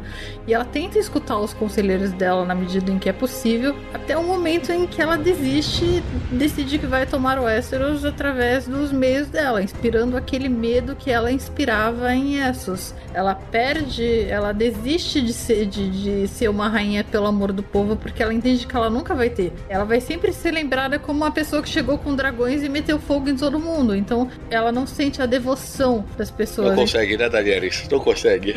É, mas eu não concordo muito. Eu não, não sei se eu concordo muito com essa, essa história dos Targaryens de você que quando nasce um Targaryen os deuses jogam uma moeda pra decidir, né, se ele é louco ou não. Pra mim isso é muito mais do que você via no pai dela, no, no Mad King, você via no irmão dela, no Viserys, que eram pessoas claramente loucas, né, e, e- e viveram sempre assim. Mas vocês, vocês leram Fogo e Sangue? É livro que conta a história dos Targaryens? Li, li o Fogo e Sangue, mas, mas de qualquer jeito, não, só o meu ponto sobre essa história dela é que é um arco que parece muito, a loucura dela é muito influenciada pelo meio ambiente. Uhum. E não é uma loucura só como era desses caras, que era uma doença que, que eles carregaram pela vida inteira. É uma coisa que começa a ser construída e fica com uma desproporção e numa veloci- velocidade É. que pra mim não combina com o personagem que foi construído. Sim. Vou dar um exemplo de uma outra série que eu sei que a galera do podcastinadores gosta muito, né? Breaking Bad. Olha a diferença da construção de um personagem sair do que o cara era para o que ele se tornou ao longo de uma série. E olha o que a gente viu no agora com a Daenerys. É, entendeu? mas esse é o problema da série inteira. Ela podia ter sido uma personagem construída com essa curva. Não tem tempo pra você desenvolver nem a escalada dela, a loucura. E assim, eu tô dizendo loucura, mas eu acho que a Daenerys ela é, ela é muito mais tirana do que uma pessoa realmente louca, sabe? Ela não é, não, ela não tá no nível de loucura do pai dela que ficava se debatendo no trono. Tem que queimar todo mundo porque eu tô delirando, eu tô delirando. Eu acho que ela realmente é uma pessoa mais tirana. Mas vem cá, Clara. Na hora em que rola esse momento em que toca o sino, ativam lá o sininho, tá resolvido, e que ela levanta voo e resolve fazer zigue-zague de fogo em cima das pessoas, você tá querendo me dizer então que você viu aquilo e falou tipo: Ah, tá ok. Era óbvio que isso ia acontecer. Não, não, não, não, não, não, não, não. Como eu disse, eu acho que na série foi extremamente mal executado. Ah, Eles tá. fazem isso como se fosse um estalar de dedos. Aham. O que eu estou defendendo aqui é que a Daenerys, Há ela é, uma, ela é uma personagem que ela tem traços de tirania e que eu acredito que o livro vai desenvolver isso. Então não me chocou ela se tornar uma... Me chocou a forma, talvez, como eles chegaram a isso. Mas eu sempre acreditei, desde o início da série, desde que eu comecei a ver a série, que ela ia ser tipo a vilã final. É, eu, pra mim, tinha desde o início que, mesmo eles falando e pontuando, ah, ó, tá vendo? Sinal de loucura, ó, tá vendo? Podia ter prendido ao invés de ter queimado e tal. Mesmo pontuando, eu achei que a narrativa ia ser. Esse ia ser mais um obstáculo que ela tinha que vencer pra chegar no trono. Não achei que isso era um indicador de que realmente ela era maluca, porque ela não tava, apesar dela estar fazendo aquelas coisas, me parecia que ela tava tomando as decisões de uma maneira bem eh, controlada e racional. Não parecia descontrole, não parecia sede pelo poder. Ela liberou os escravos, sabe? Eu tava. Eu fui pego bem de surpresa ali. Mas quando ela vem pra Westeros, muda muita coisa, né? Ela não é mais a querida, tipo, ela vê que é o, Eu tem entendo. o, o Jon Snow que estaria disputando com ela, tem a morte da principal amiga dela, que é, sei lá, conselheira, e que é a única amiga dela, talvez, né? Eu entendo, mas não sinto. Assim, porque o povo de Westeros vê ela como uma estrangeira que quer colonizar. Mas a gente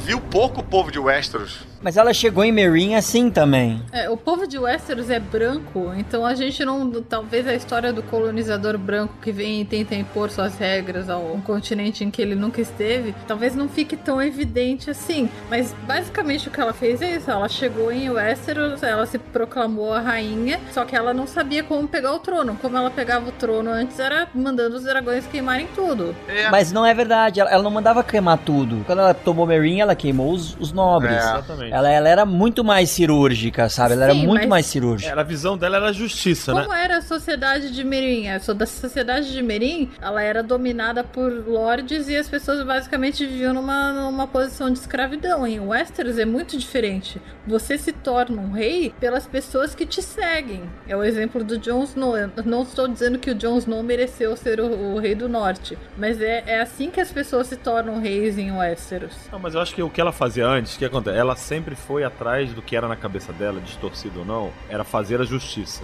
E às vezes, obviamente, a gente via várias. Ela, ela decapitou um monte de gente, pendurou as cabeças, queimou um monte de gente, mas era talvez alguma coisa desproporcional no final contra o que ela enxergava como mal. Nunca contra os inocentes, né? Esse, esse que é o problema. Sabe Anakin Skywalker matando criancinha? Aquela curva que acontece de repente pra ele matar criancinha, é, você perde o personagem, né? E a Dona Kim foi até mais justificada ali, né? Porque aquela tribo tava segurando a mãe dele ali e tal, e matou a mãe dele. Ah, ele matou a criancinha depois no Templo Jedi. Aquela história da Anakin matando criança e a Daenerys incendiando Kingsland, pra mim é muito esse salto do personagem que fica faltando um pedaço na construção. Sim, Aí você vem acompanhando aquela construção do personagem, você até acha, do mesmo jeito do Anakin virar o Darth Vader ou ela virar a Rainha das Cinzas, eu aceito esse final e eu acho que faz todo sentido pra história acontecer isso com ela. Mas não foi orgânico Como a é maneira como chegou lá. Sim, É, sim. exatamente. E aí eu digo assim, porque eu falei antes, né? Tipo, ah, tá, eles estavam com medo de cantar a bola do final antes do tempo e tal. Mas eu acho que esse momento da virada mesmo eu achei esquisito. Porque quando ela começa a fazer o zigue-zague ali, como o GG bem falou, que a gente fica o tempo todo falando, caralho, por que? Tá, ok, já matou um pouquinho aí, agora vai lá pra torre. Tá, ok, matou mais um pouco então, agora vai lá pra torre. Não, tá, matou mais esse quarteirão, agora vai lá pra torre. Caralho, não vai pra torre? É, esse... Sabe o que eu tava achando? Que ia acabar o combustível de fogo do dragão. Na hora que chegasse lá, não ia ter mais nada. É esse momento que eu acho que faltou mais cara dela, faltou mais, sei lá, o momento em que ela vê isso que você falou, claro, de o povo olhando pra ela, o povo de Kingsland lá, olhando pra ela é, de um jeito esquisito. Jogando pedrinha, qualquer E coisa. faltou jogar uma Boa, pedra ali, né? jogando Faltou pedrinha. Batendo panela, sei lá. Ou então, tipo, aproveitando a confusão pra bater no, na mulher ou estuprar uma não sei quem ali. Hashtag ela não. Ela vê que, tipo, pô, essa galera precisa de um, de um corretivo aí, aí, sei lá, de se descontrolar e tal. Ou então ir direto lá pra Sunsy, derruba a parada e aí entra num espiral de loucura, o dragão tá um pouco descontrolado também, e ela começa a queimar em volta e tal. Mas aquele zigue-zague com a Cersei viva é muito estranho, cara. Com ela viva. Gente, assim, eu não faço nenhuma defesa da série no, no que diz respeito a como eles decidiram que a Daenerys se tornaria a grande vilã. Mas eu acho que esse é o caminho que o Martin vai seguir nos livros dele. E obviamente eu acho não, que vai. vai ser bem recompensado, porque ele de fato vai desenvolver a personagem até esse ponto. Eu acho que podia ser uma coisa meio Man of Steel, que o super-homem acaba matando outras pessoas sem se preocupar, mas efeito colateral daquele da Cara, situação, olha né? só a, a situação deplorável do roteiro desse último episódio é quando a comparação pra salvar é Man of Steel, cara. Que porra. Eu sabia que você ia gostar. Mas fala aí, Mariana, você não ficou revoltada aí com, esse, com essa virada da, da Daenerys? Sim, cara, vocês já falaram tudo. Mas sim, fiquei muito. Achei uma personagem foi construída de uma forma muito, muito interessante. Eu fiquei totalmente. É, eu torcia por ela, fiquei totalmente envolvida por ela, pelos motivos dela. E foi tudo muito rápido, né, muito, muito sem. Eu não comprei nem essa história da maluquice, não comprei esse repentino também romance de- dela com Jon Snow. E acho que foi uma pena, né, colocarem ela como maluca, assim, é, pra variar, quando tem uma mulher forte e, e ambiciosa, vista como louca. Não, e olha que desperdício, né? Isso que a Mariana falou. Olha que desperdício. Como a, a Daenerys foi um personagem nos últimos, sei lá, na televisão, nos últimos 10 anos, foi um dos maiores fenômenos pop, né? A galera usava camiseta, é, Khaleesi, Dracarys. Um super personagem que foi construído, que se ele tivesse sido construído bem, de uma maneira bem feita pra virar o grande vilão, olha o que a gente já tá contando agora, né? Sim, exatamente. Ia ser o Darth Vader, né? Claro. Olha o legado que essa série deixou, né? É. Era a maior heroína da série, que todo mundo abraçava, adorava, vibrava com ela quando ela fazia Dracarys, queimava o povo. Olha a curva que a série deu, o plot twist que a série deu e transformou num vilão que ninguém esperava. Uau, palmas, né?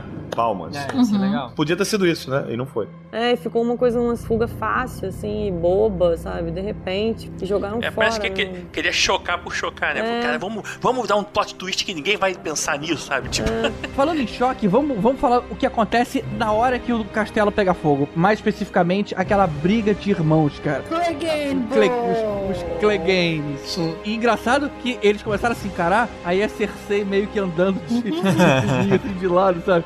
faltou aparecer a área ali e matar ela, né? É, Essa hora a área já tinha ido embora, que ninguém entendeu também, né, cara? Pegou Ela- o cavalo branco dela e foi dar um rolê. E o cavalo branco desapareceu depois. Eu não entendi como é que ela foi tão facilmente convencida Exato. pelo Sandor de ir embora.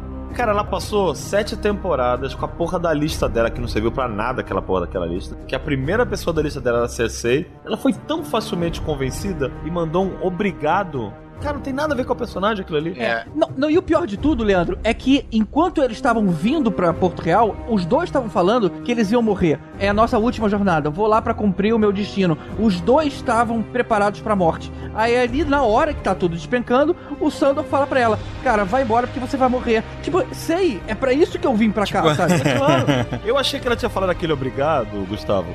Tipo, pra enganar ele, ela aparecer no final, no meio, fazer alguma coisa, matar alguém. Não, ela realmente agradeceu e fugiu. Surgiu como uma menininha no meio da guerra ali. Foi até legal. Assim, como é, um device, né? Como uma maneira da gente acompanhar o que estava acontecendo no solo da batalha, no meio das pessoas. Foi muito Pois legal é. como escolha de direção, né? Pra gente acompanhar ela. Eu fiquei achando que isso ia ter uma serventia pro episódio seguinte, porque ela vira os nossos olhos ali e eu Isso, senti. não teve nada. Não sei se foi uma viagem só minha, se vocês também entraram nessa. Eu senti um paralelo ali com a queda das Torres Gêmeas, assim, aquela poeira branca. Ah, eu também. É, legal. Sim, também. vendo a confusão e, e o desespero que era ali no resto do chão. E aí você tinha alguém que era né, da oposição e que poderia ser da oposição, sendo do norte e tal, a Daenerys, vendo o estrago que ela fez. Então eu pensei, ah, ela vai ser, ela tá ali para ser uma peça-chave para matar a Daenerys no episódio seguinte ou para derrubar ela ou então mostrar pro John que uh, aquilo foi completamente sem tamanho, descabido, passar aquela experiência dela para outra pessoa que não tava ali e mudar a balança de poder da Daenerys. E não, não serviu para isso. Serviu só pra drama, só. Não serviu pra nada. Se bem que ela fala com o John, ela meio que convence ele antes dele matar ela. Mas aquela história, acho que o Lucas tava falando, né? A história do cavalo branco, né, Lucas? Você tava comentando. Cara. Não, o cavalo branco solto nas redondezas, né? O cavalo branco era da área. Não, tinha que entrar o. Foi quando correndo eu vi um cavalo de fogo ali. Não, aquilo ali tá- com cara de que foi o Bran que mandou ele ali, né? Então, pra, pra salvar a irmã. Imagino que tenha sido isso. Mas, mas de- deixa eu voltar especificamente à briga dos dois, cara. A- O momento que eu achei mais forte aqui é a hora que o Sandor se agarra ao irmão e ele se joga no fogo, cara. E a gente sabia o quão medo de fogo ele tinha. Uhum. Então, pro cara ter vencido isso e tipo assim, porra, eu vou acabar e vou me suicidar no fogo, caramba, foi de apertar o coração. Foi muito legal. É, mas essa luta meio que dividiu aí a opinião, porque assim, uma galera realmente ficou muito empolgada, mas a galera cagou baldes pra isso também, cara. Pô, sério? Nossa, Era pra ter sido um muito. momento muito espetacular da série, mas novamente foi inserido num episódio meio. Blé. É, esse pra mim foi a parte fanservice idiota, né? Cara, e eu tava mais preocupado com o Cersei. Tô preocupado com o que merda vai acontecer com o Cersei É, pra ficar, tipo, exatamente. numa conversinha ali e ganhar uma chuva de tijolo, entendeu? eu queria que isso fosse uma luta entre a Cersei, a Arya, ou sei lá quem fosse. É, O que nos leva então ao encontro dela com o Jamie lá embaixo e, a- e ter a chuva de tijolo aí que você falou. Foi frustrante. Pedras caem, todo mundo morre. Todo mundo queria matar a Cersei e ninguém matou a Cersei. Eu ainda achei que ela poderia não ter morrido, poderia, sei lá, de alguma maneira ter escapado do desabamento e tinha um buraco ali, né? E aí, se ela sair e encontra o barquinho, quem botou aquele barquinho ali foi o Tyrion, então isso classificaria traição é, à rainha. E aí o Tyrion teria que ser queimado, e isso pudesse, enfim, gerar uma, uma reviravoltinha aí. Mas não, a gente tem ela ali descansando tranquilamente, né? No... Gente, eu não tenho problema com a morte do Jamie da Cersei por pedras, porque isso é algo que o Martin totalmente faria. Aham. Esse é meu ponto, eu também gostei. Tem 3 mil personagens querendo matar a Cersei e no fim ela morre porque um monte de pedra cai em cima dela. Eu não, eu não tenho É, como também ficar zangada com isso. Entendi, o objetivo é frustração até o final. Não, mas eu gosto porque é bem o exemplo de exatamente como o, o, o George. Martin faria. Você espera que tenha um grande payoff da grande vilã, que tenha uma morte trágica, e não tem. Esse pra mim é um plot twist. Esse pra mim é uma coisa que muda a sua percepção da série pra uma outra coisa. E termina de um jeito que eu gostei muito, assim. A grande história de amor da série é, o é a Cersei com o Jaime Lannister. É verdade. Essa é a maior história de amor é da série. verdade. Do início ao fim. Do primeiro ao último episódio, cara. É trágico, é, às vezes é nojento, às vezes incomoda as pessoas, é, é perturbador. Mas do primeiro episódio que os dois estão transando na torre, que o Jamie joga o Bran, até o último que eles, que eles se encontram e ele vai lá pra, entre aspas, estar com ela no último momento e tentar acalmar ela na hora de morrer. Eles se encontram depois dela mandar matar ele, né? Ainda tem essa. Claro, não, ainda cara, olha que história de amor. Esquece o sinal da história de amor, né? De mal, bem. Olha que história de amor fodida, cara. Uhum. Entre esses dois. É, tem uma outra história de amor que é do Tyrion e a mão direita, né? É uma relação abusiva essa.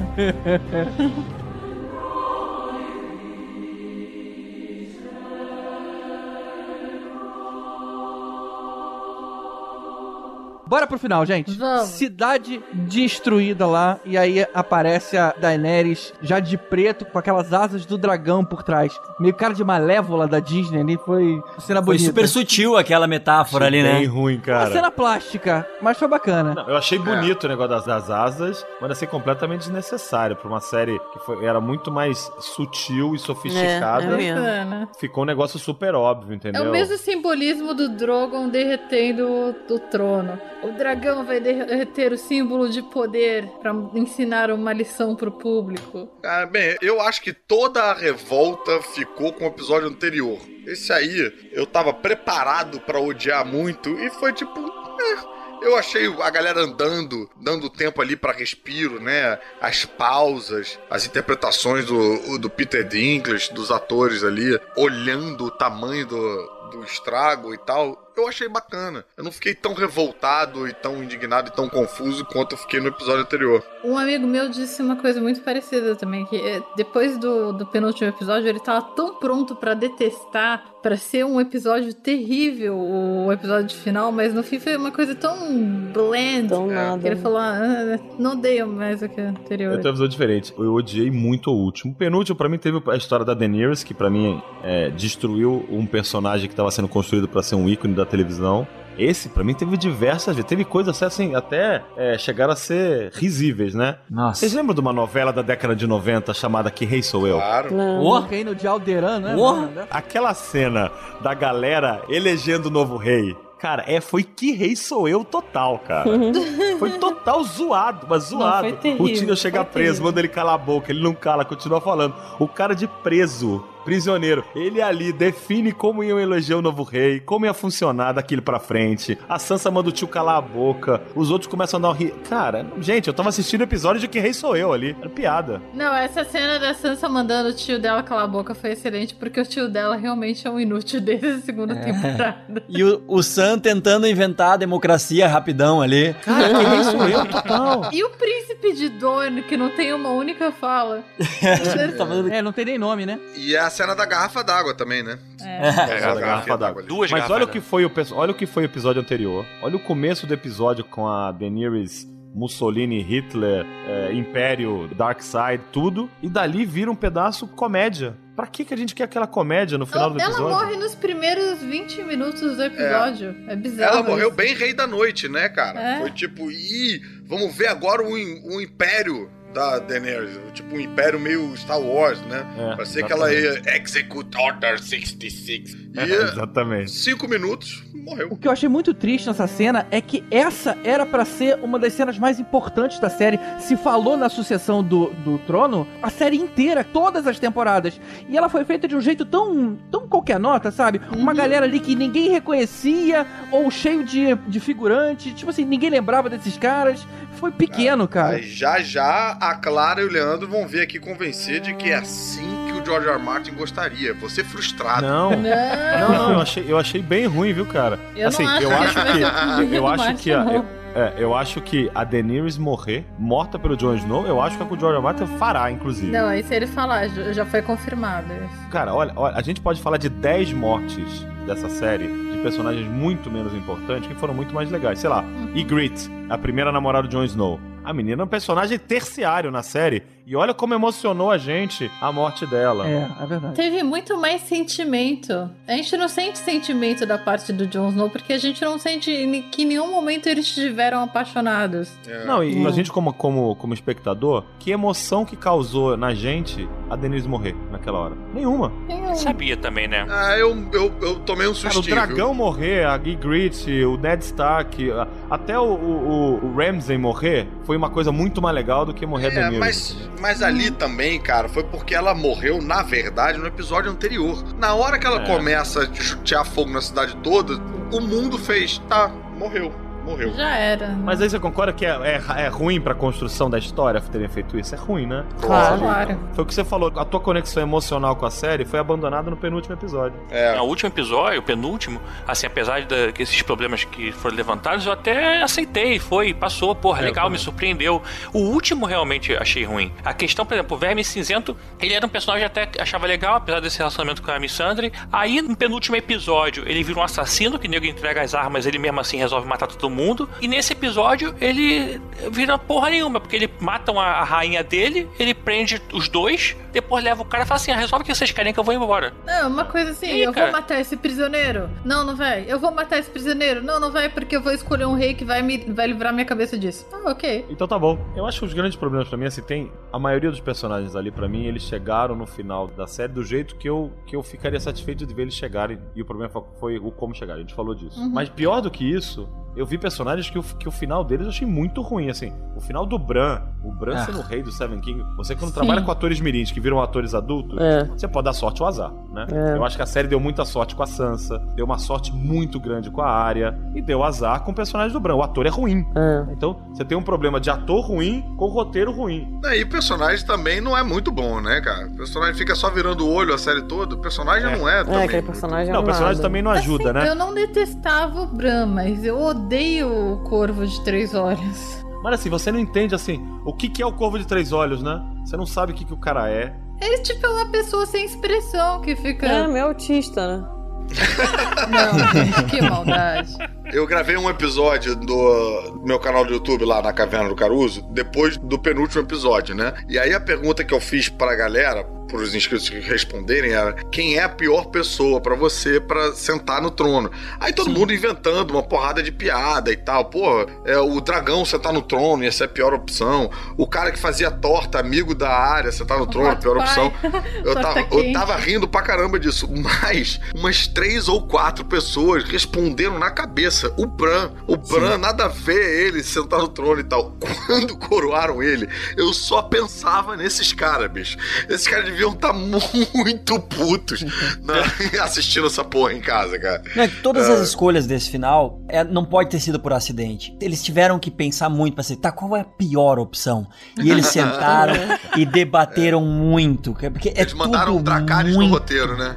É tudo muito ruim, é tudo muito errado. O Bran, tu reduzir a função do Corvo de Três Olhos, que teoricamente é o, pela série é o cara que guarda a história do mundo, ou antes é um cara que, pô, entra nos corvos, sabe tudo, se agarra nas árvores. Aí o cara virar o rei, mais uma vez eu digo dos sete reinos, nesse caso dos seis, mas dos sete reinos que, tipo, é um pedacinho de nada do mundo. Não é o mundo inteiro. Ele deveria ter sido mão do rei, porque ele é o cara que, que tem todo o conhecimento, não o próprio rei. Sim. Ele não podia ser as pernas do rei, que não ia dar muito certo, né?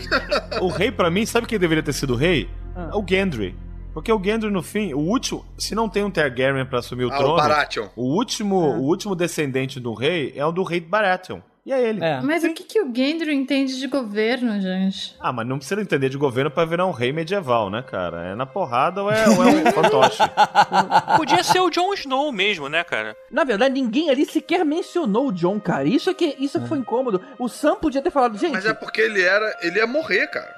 Tudo bem, mas alguém só Ele mencionava. Eles cagaram pra parada pro O fato negócio do do. Aegon não teve nenhum impacto na É, história. nenhum, adiantou nada. Exatamente. Quase toda a série, o maior mistério era, pô, quem é pai e mãe de Jon Snow, pá, aquela porra toda. E aí tudo aquilo é pra absolutamente nada. Nada. Não, mas sabe o que eu imagino? Eu imagino os roteiristas lá no, na sala de, de roteiristas pensando no que fazer. E aí D&D chegam e dizem, olha, a série tá uma merda. Então nós temos duas opções. Ou a gente termina a série dessa forma meio merdinha, assim, o pessoal eventualmente vai esquecer. Ou a gente termina a série com uma merda flamejante, gigante, pra que daqui a 20 anos as pessoas ainda estejam discutindo. O que, que vocês querem? Vão colocar o Bran no trono. É, bem. Pois é, o negócio de botar o Bran no trono é nitidamente uma, uma tentativa, ah, vamos surpreender. Mas é só surpreender, não é vamos fazer a surpresa boa, vamos só surpreender. Veja bem, eu tava até o momento, até o o momento lá do, do Bran sentar no trono, eu tava blazer e distante. Não estava sentindo nada. Agora, na hora que quando o- alguém fala do, do Bran, né? Tipo, pô, e tal, pô, ele é a melhor pessoa, não sei o que, o que, que você acha, Bran? Quando ele responde de sacanagemzinha, pra que, que você acha que eu vim até aqui? Aí eu fiquei puto. É, isso foi foda. Se sentiu enganado. Quando, quando ele dá uma, uma indiretinha de que ele fez esta porra toda pra ser rei. Eu fiquei tipo, ah, não. o cara que era todo, tipo, não me importo, não, eu vou aqui ficar voando de corvo, não, e tem coisas maiores do que isso, blá, blá, blá, blá, Era de tudo um repente... plano. É, de repente ser tudo um plano pra, tipo, Bosta. tu acha que eu tava aqui nessa série pra Muito quê? ruim, Porra, bicho, aí me dá uma raivinha. Mas olha só, o Jon Snow podia ser o rei, aí o, o pessoal imaculado ia embora e ele voltava. Não podia, cara. Cara, não, assim, eu queria que o Jon Snow tivesse sido rei numa hipotética nona temporada que seria depois da, deles se livrarem do Rei da Noite e em que a Daenerys se torna vilã. Eu queria que o Jon Snow tivesse abraçado esse lado Aegon Targaryen dele pra unir o que restou de Westeros e eventualmente ter uma batalha épica com a Daenerys, mas depois de terminado isso, ele não aceitaria a coroa, ele preferiria ir pro norte. Porque ele nunca quis ser rei. Esse é algo do personagem. Mas eu acho que se o Jon Snow virasse rei, eu acho que ainda ia conseguir irritar mais gente do que o Bran rei. Ah, não. Acho não. Hum, Não, mas você sabe que essa história de Jon Snow é bem legal. Eu acho que é um ótimo ponto, porque essa história, eu gosto da, da história do, do George R. R. Martin construir o inverso do que é, por exemplo, um Senhor dos Anéis, né? o Jon Snow é o Aragorn, escolhido né? termina no trono. É, o escolhido, o escolhido, ao invés de terminar no trono. E, aliás, a história do Jon Snow é muito mais legal que do Aragorn, né? Sim. É uma história do cara que era um bastardo, ninguém dava nada, que se fudeu, foi lá pra patrulha da noite e tal. É muito legal a história que é construída. Pra ter essa curva dele realmente virar o rei, as pessoas descobrirem que ele é o rei. Só que assim, não descobrem que ele é o rei. E olha qual que é o detalhe. O que, que seria muito legal? Ele chegar lá, e foi um pouco que vocês falaram assim, ele resolver tudo e dizer: Eu não quero ser rei e I'm gonna take the black. Eu vou pra patrulha da noite. Eu vou viver com os, com os selvagens. Eu vou pro norte. Não foi Uhum. nada disso, cara. Mandaram ele pra lá. Claro, ele ia morrer, gente. Ele matou a rainha, cara. Ele foi condenado. Ah, não, mas aí, Carlos, aí é um outro problema, né? Aí, aí é que a gente tá acumulando. É tão zoado o negócio que a gente vai botando um problema em cima do outro, né? É, exatamente. Tem muitos furos esse roteiro. Mas vem cá, ele sobreviveu na prisão porque não tinha rei pra mandar matar. O Grey Worm é um pau mandado. Quer dizer, pau mandado é uma escolha ruim de palavra. Mas ele, Ele é um sem pau mandado. ele é uma ferramenta, entendeu? Aí não tem ninguém pra ordenar, ele não sabe o que fazer. E aí por isso que ele vai lá naquele parlamentinho, tipo, gente, escolhe um rei logo pra me deixar matar esse cara. É só isso que eu quero. E aí fica lá naquela discussão e a solução é exilar o cara. Mas eu compro isso se fosse o Verme Cinzento que a gente viu durante as sete temporadas. O Verme Cinzento que dá uma pirada no penúltimo episódio, que sai matando todo mundo, que não é mais uma ferramenta, é um cara que toma decisões próprias para o mal. É, esse cara também. teria entrado ali na sala do trono, Não é Jon para Snow. o mal, é para a rainha dele, cara. É para a rainha dele. Aliás, é aquele momento da baixada de lança foi o único momento em que eu vi mais nele do que eu vi na Daenerys. Quando ele abaixa a lança, eu falei: Ah, eles combinaram alguma parada que a gente não viu. Eles combinaram alguma parada tipo de, ó, quando ninguém estiver olhando, vamos matar todo mundo sim, tá? Beleza, pode deixar minha rainha e tal. Nele eu vi o que eu não vi nela. E aí ela morre e ele fica meio sem função. Ele, na hora que ele entra na sala do trono e vê a Daenerys morta e o Jon Snow ali, ele fala, what the fuck? E ele matou o Jon Snow, É, acabou. não, não, ele não vê a Daenerys porque o dragão tinha levado. Mas essa parte Ah, era extremamente importante de ter tido, porque na hora que ele entra e fala, cara, cadê a rainha? Essa, essa não era pra ter sido uma cena subentendida. A gente viu cena do Tyrion ajeitando a cadeira do, lá do conselho, cara. Porra, aí É você verdade. come uma parte É verdade, importante é como verdade. essa, cara. É é um bom ponto. É, o que aconteceu, né? Quando o Grey Worm entrou naquela sala do trono, tinha só o Jon Snow e não tinha rainha? E um pouquinho de sangue Da no onde chão. o Jon Snow ficou preso? Por que, que ele foi preso? Exatamente. Ele contou, ele não guarda segredo, né? Ele contou. É. Ah, ele falou pra irmã que era rei. O cara perguntou, cadê ela? Mas matei, mano. Não consigo mentir. Ele é o sincericida, né? Fez o sincericídio. Esse teria sido o único argumento pra não terem matado ele, cara. Alguém tinha que ter falado, cara, esse cara é o rei de verdade. Não, mas você matou minha rainha. Então, ok, eu não vou te matar, mas eu vou te prender pro resto da vida. Ou eu vou te exilar, alguma coisa do tipo. Teria sido o único argumento. Não, foi o seguinte: ele viu o dragão voando indo embora, entrou lá e falou: Ué, o que aconteceu aqui, o John? Nada, ela falou que ia embora de volta pra Essos e me deixou aqui no comando. Ah, tá bom. Cara, foi muito ruim. Quer que acreditar nele, que não tem ninguém. Pará, pará, pará, pará, pará, Mas assim, gente, não incomoda vocês também que o Jon Snow tudo que ele fez nessa temporada, ele precisou de um coach pra dizer pra ele o que fazer. tipo, pra ele matar a Daenerys, o Tyrion teve que ter uma conversa didática com ele de por que a Daenerys é uma pessoa ruim.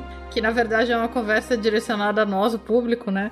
Olha, ela é uma pessoa muito cruel. Você vai ter que matar É. ela, ok? Estamos indo matar a protagonista da série. É, e você vai ter que fazer isso, Jon Snow. Você vai ter que fazer isso porque eu estou te dizendo que você vai ter que fazer isso. E é assim, era pra ser a cena mais emotiva pro Jon Snow. Não, mas olha só, você tá esquecendo que, que a área fala pra ele, olha, eu acho que ela é uma assassina, hein? Eu É, acho. Depois ela ter queimado a cidade inteira, eu acho que essa mulher. Tem alguma coisa de errado com essa mulher.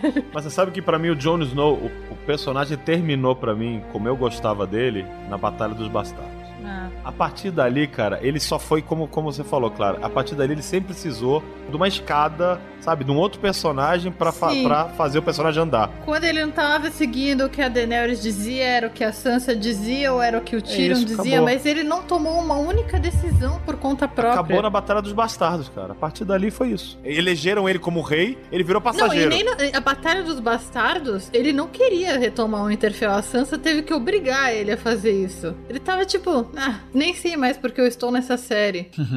Pô, até a Daenerys matar o Jon Snow e aí acabar a série como dizendo, tipo, guerra eterna mesmo, não tem o que fazer, ia ser melhor.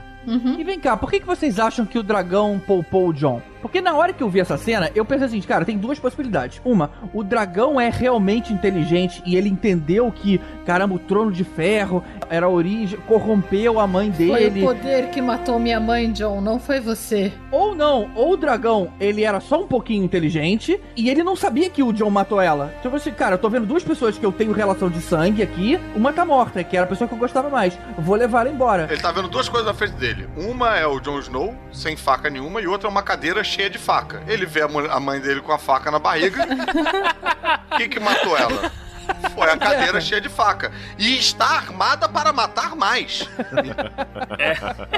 Mas sabe o que é engraçado esse negócio do dragão não matar o Targaryen? Até, claro, você mencionou o livro, né, de, de fogo e sangue, né? Fogo e sangue. Naquele livro, conta a quando você conta a história é, dos Targaryens, tem um grande evento da história do Westeros que chama A Dança dos A Dragões. Dança dos Dragões, sim, foi uma guerra entre facções Targaryen. Que foi a guerra civil dos Targaryens. É, Targaryen montando dragão contra Ta- Targaryen montando dragão. E um matava o outro, queimava o outro e tal. Não tem essa, entendeu? É por isso que eu não acho que teve algum grande motivo por trás do Drogon não queimar o Jon. Eu acho que ele não queimou o Jon porque queriam que o Jon vivesse é isso.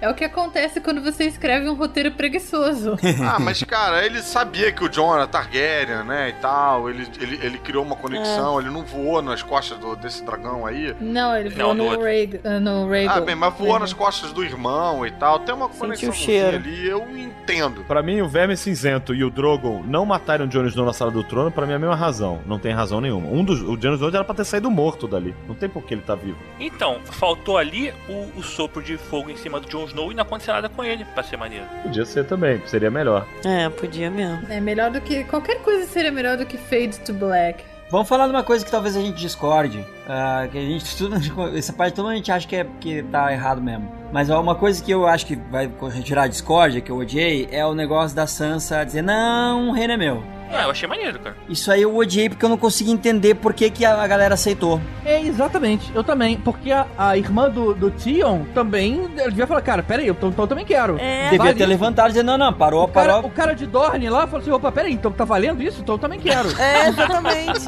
Eu fiquei imaginando a, a mulher dela de ferro pensando assim: caralho, eu não sabia que isso era uma opção. Que merda, agora vocês perguntaram. Mas foi porque a Sansa foi malandra. Ela deixou todo mundo falar e aí ela falou dela. É isso aí. aí. quando a pessoa fala, ah, então também quero. Já falou o seu, não pode mais. Não, e aquele negócio, aquele negócio, ah, o povo do norte quer continuar independente, tá? mas, mano, o, o rei era o Bran, cara, no Stark também, não, não dá, não, não tinha justificativa. Ah, gente, a Sansa tinha que ter virado a rainha e é isso. É, seria melhor. Eu ia odiar, mas eu ia odiar menos. Me conta o que aconteceu com o Sam, que eu não entendi. O Sam virou o Meister novo. Como é que ele virou um Meister? E como é que de ter virado um Meister? Ele virou o Grand Meister do reino. E outra coisa também, eu não entendi, nunca entendi uma parada. Ele era do Night Watch, certo? Ele fez um juramento. Como é que ele se livrou daquilo, cara? Ninguém nunca liberou ele daquela parada. O John pelo menos morreu, né? Ele foi perdoado pelo Bran. Cara, a- eu acho que as regras acabaram, cara. Na hora que acabou lá o Sete Reinos, as regras todas caíram. E aí ele herdou lá a casa tarde lá E dele. assim, gente, não, não sobrou ninguém. E não sobrou ninguém na patrulha. A patrulha acabou. Não tem mais patrulha. Não tem ninguém pra falar, tipo, ah, é, quebrou o juramento. Não tem mais ninguém naquela porra. Pois é, a patrulha existe, agora não tem mais o menor sentido, né? A patrulha virou tipo um Bob's num posto select perdido. Do... Olha só, depois que a Daenerys matou todo mundo, não sobrou ninguém. Começou assim, quem quer ser Master? Levantava a mão. Quem quer ser... assim? Não tinha mais gente, era Pois quem é, quis... não, não- gente, não sobrou ninguém. O Bron ficou com High Garden. Ressurgiram até o, aquele garoto mamão lá, que tá enorme hoje em dia. Você sabe que ele é brasileiro, né, Gustavo? O ator é brasileiro, né? É, tô É, não, e é maior garoto propaganda do leite materno, né? É, ele e o Tormund né, de leite materno, né? Agora, só voltando um pouquinho sobre a definição de quem seria o rei o Bran, a, não sei se vocês conhecem a Janda Montenegro, que ela escreve, ela, ela acabou fazendo uma resenha sobre esse episódio final e fez uma comparação do Bran como sendo um espectador da série como nós, né? Que é a pessoa que conhece todas as histórias, que temos todos o conhecimento. No caso, então, no final, o rei seria é, o espectador, seria uma homenagem às pessoas estão assistindo certa Faz forma. muito sentido, porque o Bran revirou os olhos tanto quanto nós assistindo a série.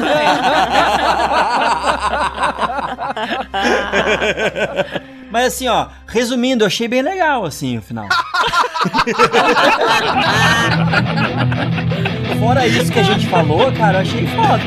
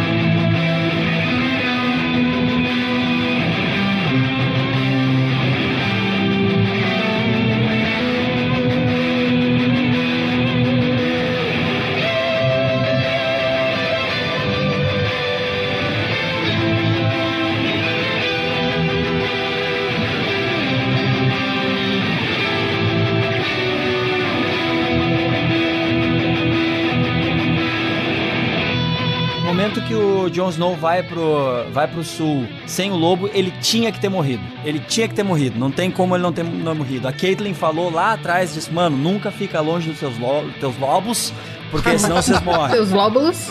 Teus lobos. Então, é, ele tinha que ter O, morrido. Jo- o Jon Snow não sabe de nada, inclusive não sabe nem morrer. Não, não.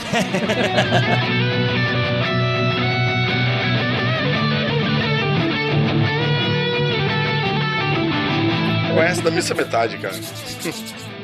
Quem tá lixando a unha? Sou eu, gente, desculpa. Eu falei que eu não sabia porra nenhuma de Game of Thrones, gente. É, pô, não saber porra nenhuma é uma coisa, mas realmente tá literalmente pouco se lixando pro episódio.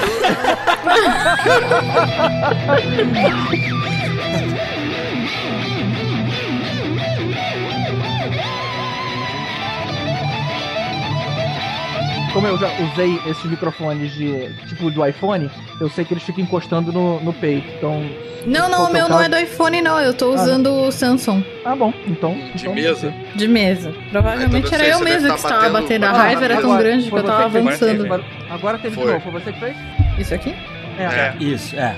Sim. É esse Foi eu que bati no microfone, ok. Já entendi o problema. Vai escapar dos ouvidos de águia. É, não, não é. porque eu, eu vou ter que editar depois, aí é foda. O GG, cara, se ele pudesse, ele faria um episódio de duas horas de silêncio. Ele ia adorar. Não, não, não é. A gente entra com, a- com essa voz, atrapalha, e aí fala em volumes diferentes e tal.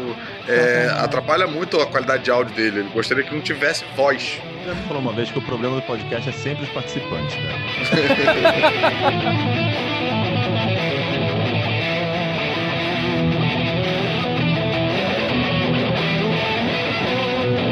quando eu achava que não tinha mais como me desesperar com o final, aí vem aquela ceninha da área entrando no naviozinho, indo explorar o mundo, e eu, pelo amor de Deus, não façam um spin-off. Pelo amor de Deus, não façam. Respeita, respeita o É o cadáver. momento Daria the Explorer, né? Como eles encerram mal, né? Uhum. Ela foi treinar pra ser uma assassina, é o que ela faz de melhor. Ela é uma mistura de Wolverine com Batman e vira um explorador, cara. Só pra irritar o Lucas Lima, eu vou dizer que eu assistiria o spin-off da área fácil. Fácil, fácil. Imagina ela, tipo o pequeno príncipe, chegando no- no- nas ilhas diferentes. Nossa, aqui as pessoas falam ao contrário. Cara, tô achando cada vez mais maneiro.